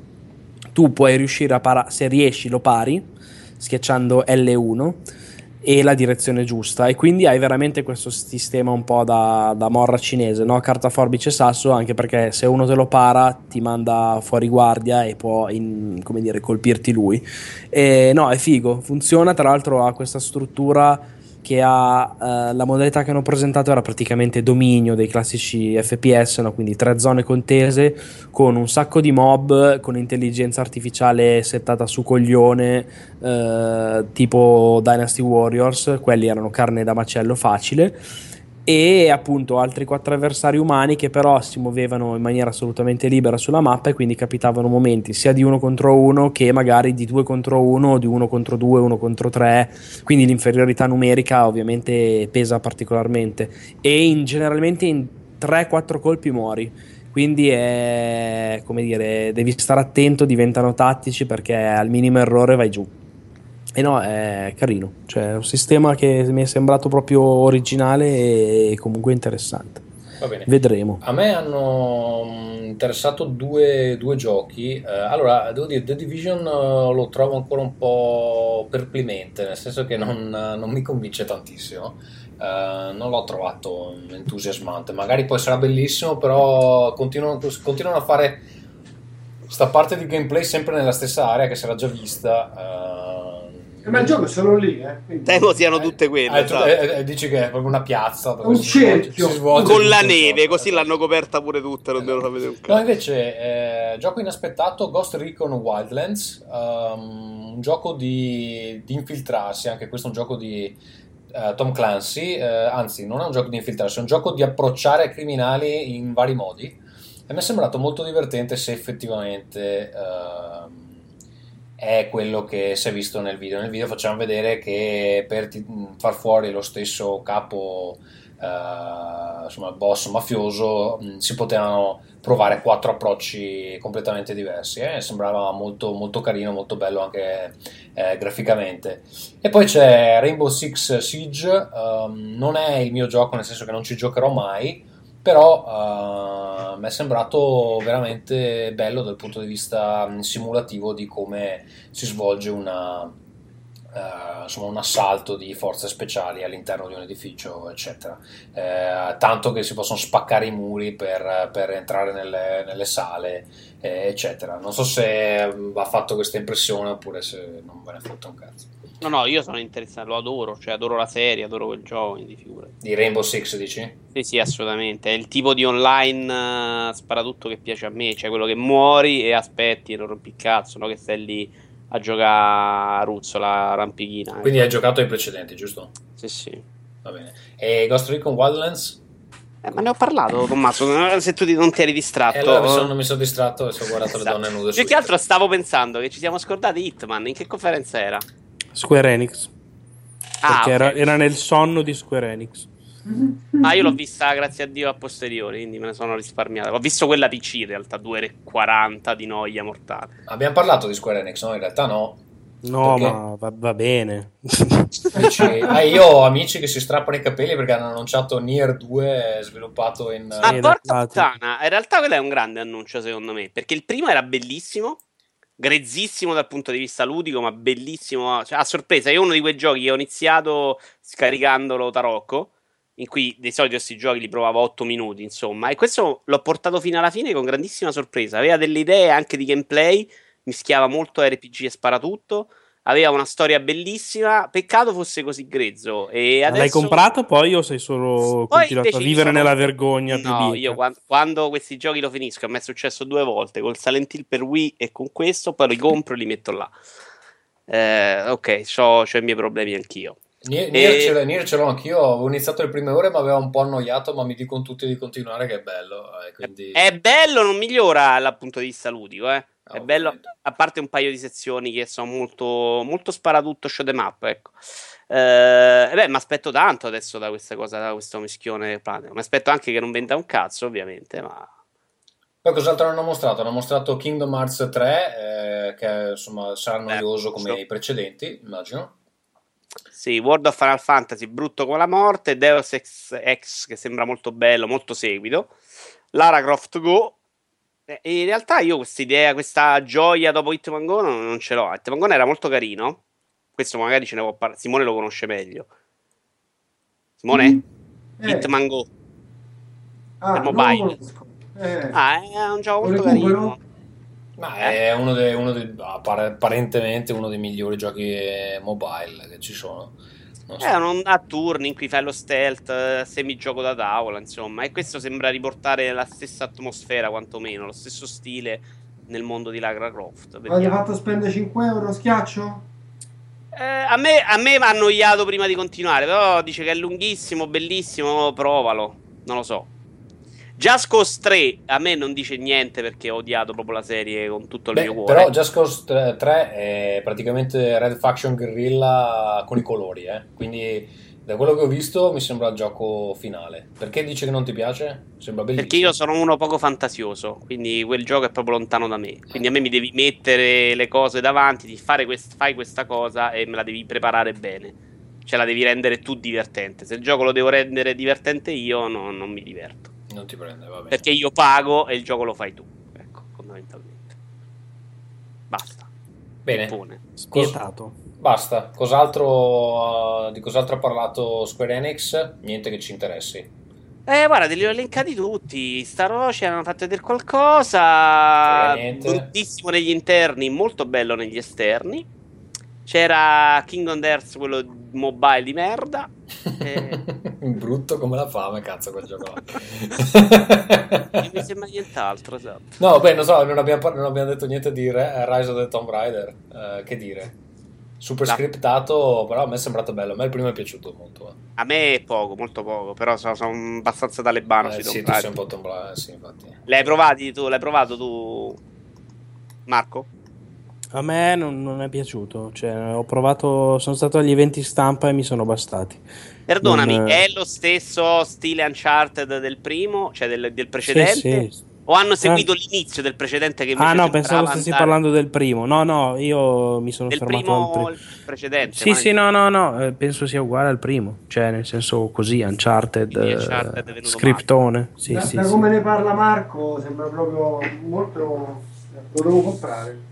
Ma a me, a me il primo non. Cioè, allora l'avevo manco visto negli eventi e mi era sembrato bello, ma in realtà poi approfondendo un attimino, no, non è nella direzione che mi piace. Ma come ti ho detto, l'ho detto all'inizio, a me anche Uncharted ha stufato. Cioè, io vorrei banalmente più gameplay e le- i salti che schiacci il tasto e vinci, le sparatorie praticamente tutte uguali mi hanno un po' rotto i maroni, sinceramente. Infatti, tipo Uncharted 3 l'ho saltato del tutto. Eh, questo boh, lo giocherò magari il 4 più per vedere la grafica che altro. Ma Io la serie spero che questo Tomb Raider spinga quantomeno come collezionabili sulle, sulle sezioni extra tipo tombe del Sì. primo che erano ben fatte. Ne hanno parlato, hanno detto che lo faranno. Meglio che sull'avventura principale, da cui mi aspetto pochissimo. Sì, può essere, può essere. Però non è. Cioè, quello che si è visto, secondo me, nella conferenza Microsoft era anche confezionato benissimo. Cioè, dava proprio una bella idea di natura ostile, tutto quello che vuoi tu. Però, boh, non, non è una roba di quelle che io vedo e mi. come dire, mi entusiasmano. Capisco che lo possano fare, eh, cioè, ci mancherebbe. Però per me, cioè, non è il gioco per me e basta. Non so che ne pensa Simone. Il primo, il precedente, adesso il primo con sti Tomb Raider era un casino. Il precedente in realtà all'inizio partiva in un modo abbastanza diverso. Sembrava che volesse puntare sulla sopravvivenza. Poi dopo lo stupro se ne andava in vacca completamente. Boh, io La l'ho scena di giocato, stupro. l'ho giocato tutto e l'ho finito. Intanto mi è sembrato faraginoso e un po' lungo. Ci sono delle parti in cui ecco, il senso di film interattivo si perde totalmente perché rispetto ad Uncharted 2 che ho citato prima ti annoi proprio e fai sempre quello che devi fare. E poi onestamente io da fan dei primi Tomb Raider ho rosicato proprio, ma tipo di insomma che volevo veramente ridarlo al negozio, del fatto che saltando non si muore mai. Cioè, è un, le, le fasi platform sono. Eh, vabbè, ma ormai è così. Ormai io ho perso, ho perso proprio le speranze in quel senso. Sì, capisco, però un minimo di. Secondo me l'unico che ci si avvicina come meccaniche a quel Tomb Raider, ovviamente adattato ai te, è Mirror's Edge. Sull'idea di, di muoversi e affrontare lo spazio come lo faceva i primi Tomb Raider. Lo so che molti sembra una follia, ma in realtà lo, Mirror's Edge lo fa molto il Tomb Raider. A 100 all'ora è fatto meglio a livello platform. Però f- ha quel tipo di eh, sfruttamento dell'ambiente, ecco. Sì, sì. Tomb Raider ormai è Uncharted, c'è una roba, segnalazione sui muri, no? I, i lampioni sui muri per fate capito devi andare. Ah, cioè, proprio- poi un- un'altra cosa anche abbastanza banale, che comunque sia sta donna passa da sta ragazza, perché una ragazza passa dall'aver paura di qualunque cosa. Sì, 5 secondi, ma perché l'idea del- dell'inizio del gioco è proprio tutto quello... Esatto. Lo so. Parte proprio in un modo diverso, cioè doveva essere la Lara che non, non ci sapeva fare in quell'ambiente. E si vede proprio che a un certo punto svaccano e dicono no, sparo, sparo, ammazza il cerbiatto, cazzo! ah, No, eh. ma che poi anche questa cosa di cacciare gli animali nel primo non serve veramente un cazzo. L'abbandona, l'ha abbandonata. Non sì. a niente. Va bene, allora direi di chiudere. ehm, facciamo un giro di insomma, parere globale sulle tre. Eh, per quanto mi riguarda, eh, se trascuriamo Nintendo, che effettivamente allora io voglio credere che sia tutto eh, Ci per spingere, ci, Sì. stiamo, ci stiamo tenendo tutto per il eh, Nintendo NX, per insomma questo eh, annuncio di Nintendo NX. Ehm, devo anche dire che a me il gioco di Paper Mario Gem eh, per 3DS mi è sembrato carino come idea. Eh, graficamente non mi è sembrato bello, però vabbè, insomma, un gioco per 3DS posso anche Eh, accettarlo. vabbè, Sticker Star era bellissimo da vedere. E quest'idea, tra l'altro, dei Mario Luigi e Paper Mario lascia un po' perplessi. ma- Ma secondo me a livello di gameplay qualche idea ci può essere. bene, S- Sicuramente per eh, riciclare un po' di asset, però comunque. Eh, insomma, tralasciando Nintendo, probabilmente il, le tre più interessante da molti anni a questa parte, da, direi da quando hanno annunciato eh, le nuove console perlomeno. Ehm, non so, eh, Marco? A me è piaciuto molto, non so se sia il migliore di, di- di sempre o comunque di, di- di tanti anni, da- come dicono in molti, forse lo è, forse dico di no perché appunto è mancata Nintendo che comunque se vogliamo forse è quella delle tre a cui sono più vicino romanticamente e quindi cioè, per me non può essere le tre più belle di sempre quando Nintendo fa una porcheria del genere però quello che si è visto in generale è stato molto bello. Ripeto poi ho visto ta- ho provato anche tanti giochi belli, cioè, perché un conto se vederli, voglio dire, il più bello per me è Horizon, lo ripeto, però Horizon l'hanno annunciato e basta, ci mancherebbe, ma non l'ho provato. Mentre Caped ci ho giocato, Abzu ci ho giocato, Unravel ci ho giocato, eh, eh, cioè ho visto robe, For Honor ci ho giocato, Battleborn, un altro gioco interessante. Boh, non so, ho visto, ho visto tante cose belle, la roba di Morpheus che dicevo. No, è stato un E3, un E3 solido, un E3 divertente e figo. Non me l'aspettavo così bello, l'avevo detto e non era per scaramanzia, ma sono assolutamente soddisfatto. Ripeto, mi, mi mi rimane il grande rammarico di, di Nintendo messa così male che non mi aspettavo. Non me l'aspettavo neanche messa benissimo, eh, cioè, sarò sincero. Però per dire un- un'altra roba tipo Splatoon, eh, un trailer di Zelda e un'altra cosina, secondo me potevano bastare a raddrizzare ampiamente la percezione, che non, non avrebbe cambiato poi tantissimo, Vero. ma ti dava l'idea che non, non- non- non era così, così Altri brutta. 25 amiibo pure sarebbero serviti, eh. Porca Beh, cazzo, hanno annunciato quell'amiibo di Mario 8-bit che è bellissimo, dai. No, ma sono bellissimi anche quelli degli Animal Crossing, però 22 annunci sono troppi, dai. 22 o 24 compresi Scalander, c'è una roba fuori di testa. Va bene, eh, Simone?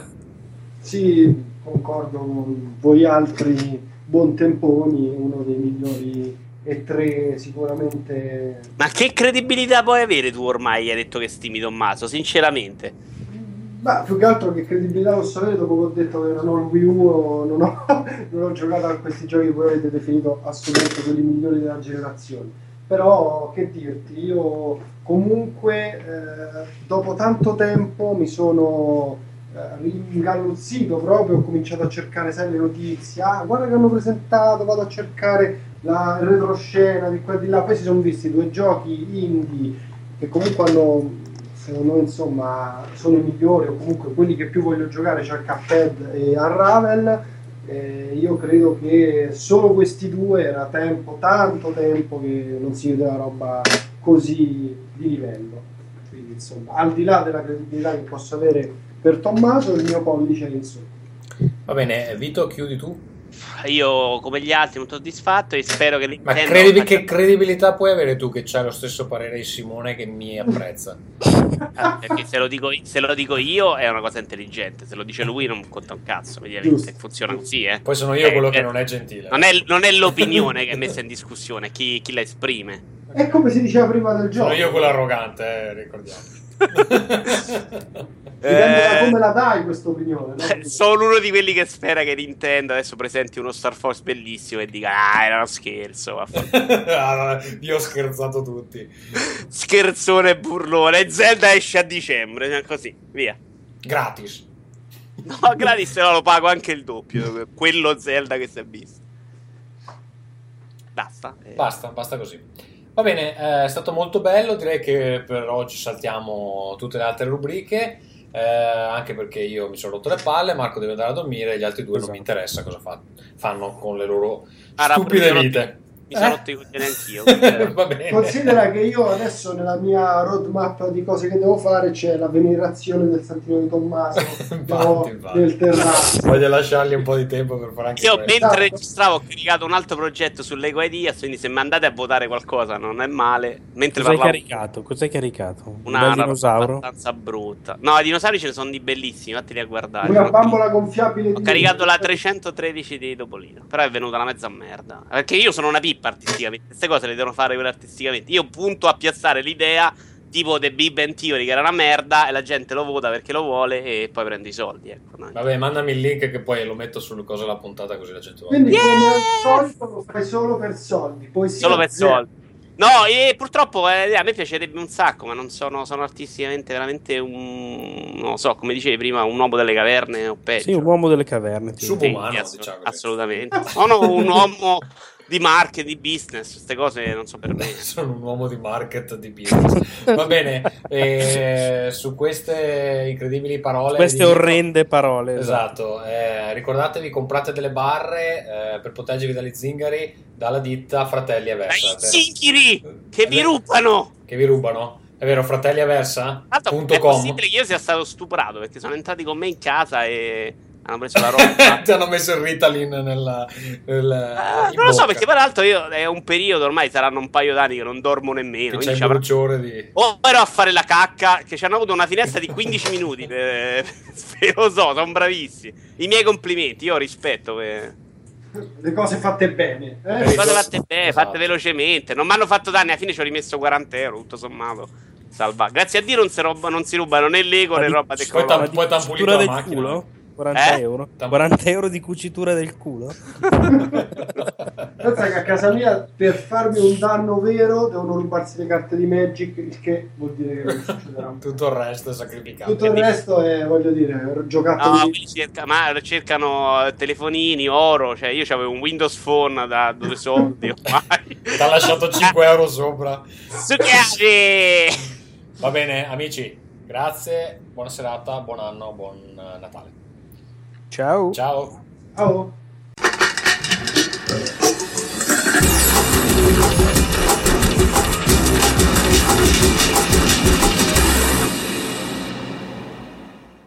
Come sempre eh, potete mandarci email all'indirizzo rincast.gmail.com per oggi non ne avevamo, tutto sommato era una puntata speciale, quindi va bene così. Trovate tutti gli aggiornamenti del podcast, eh, ovviamente eh, le eh, puntate al blog www.rincast.it, da lì potete ascoltare eh, gli episodi in streaming e ovviamente eh, scaricarli. Su Twitter ci trovate a www.twitter.com slash su Facebook, iTunes e G+, ci trovate cercando Rincast. È tutto, alla prossima. Ringcast.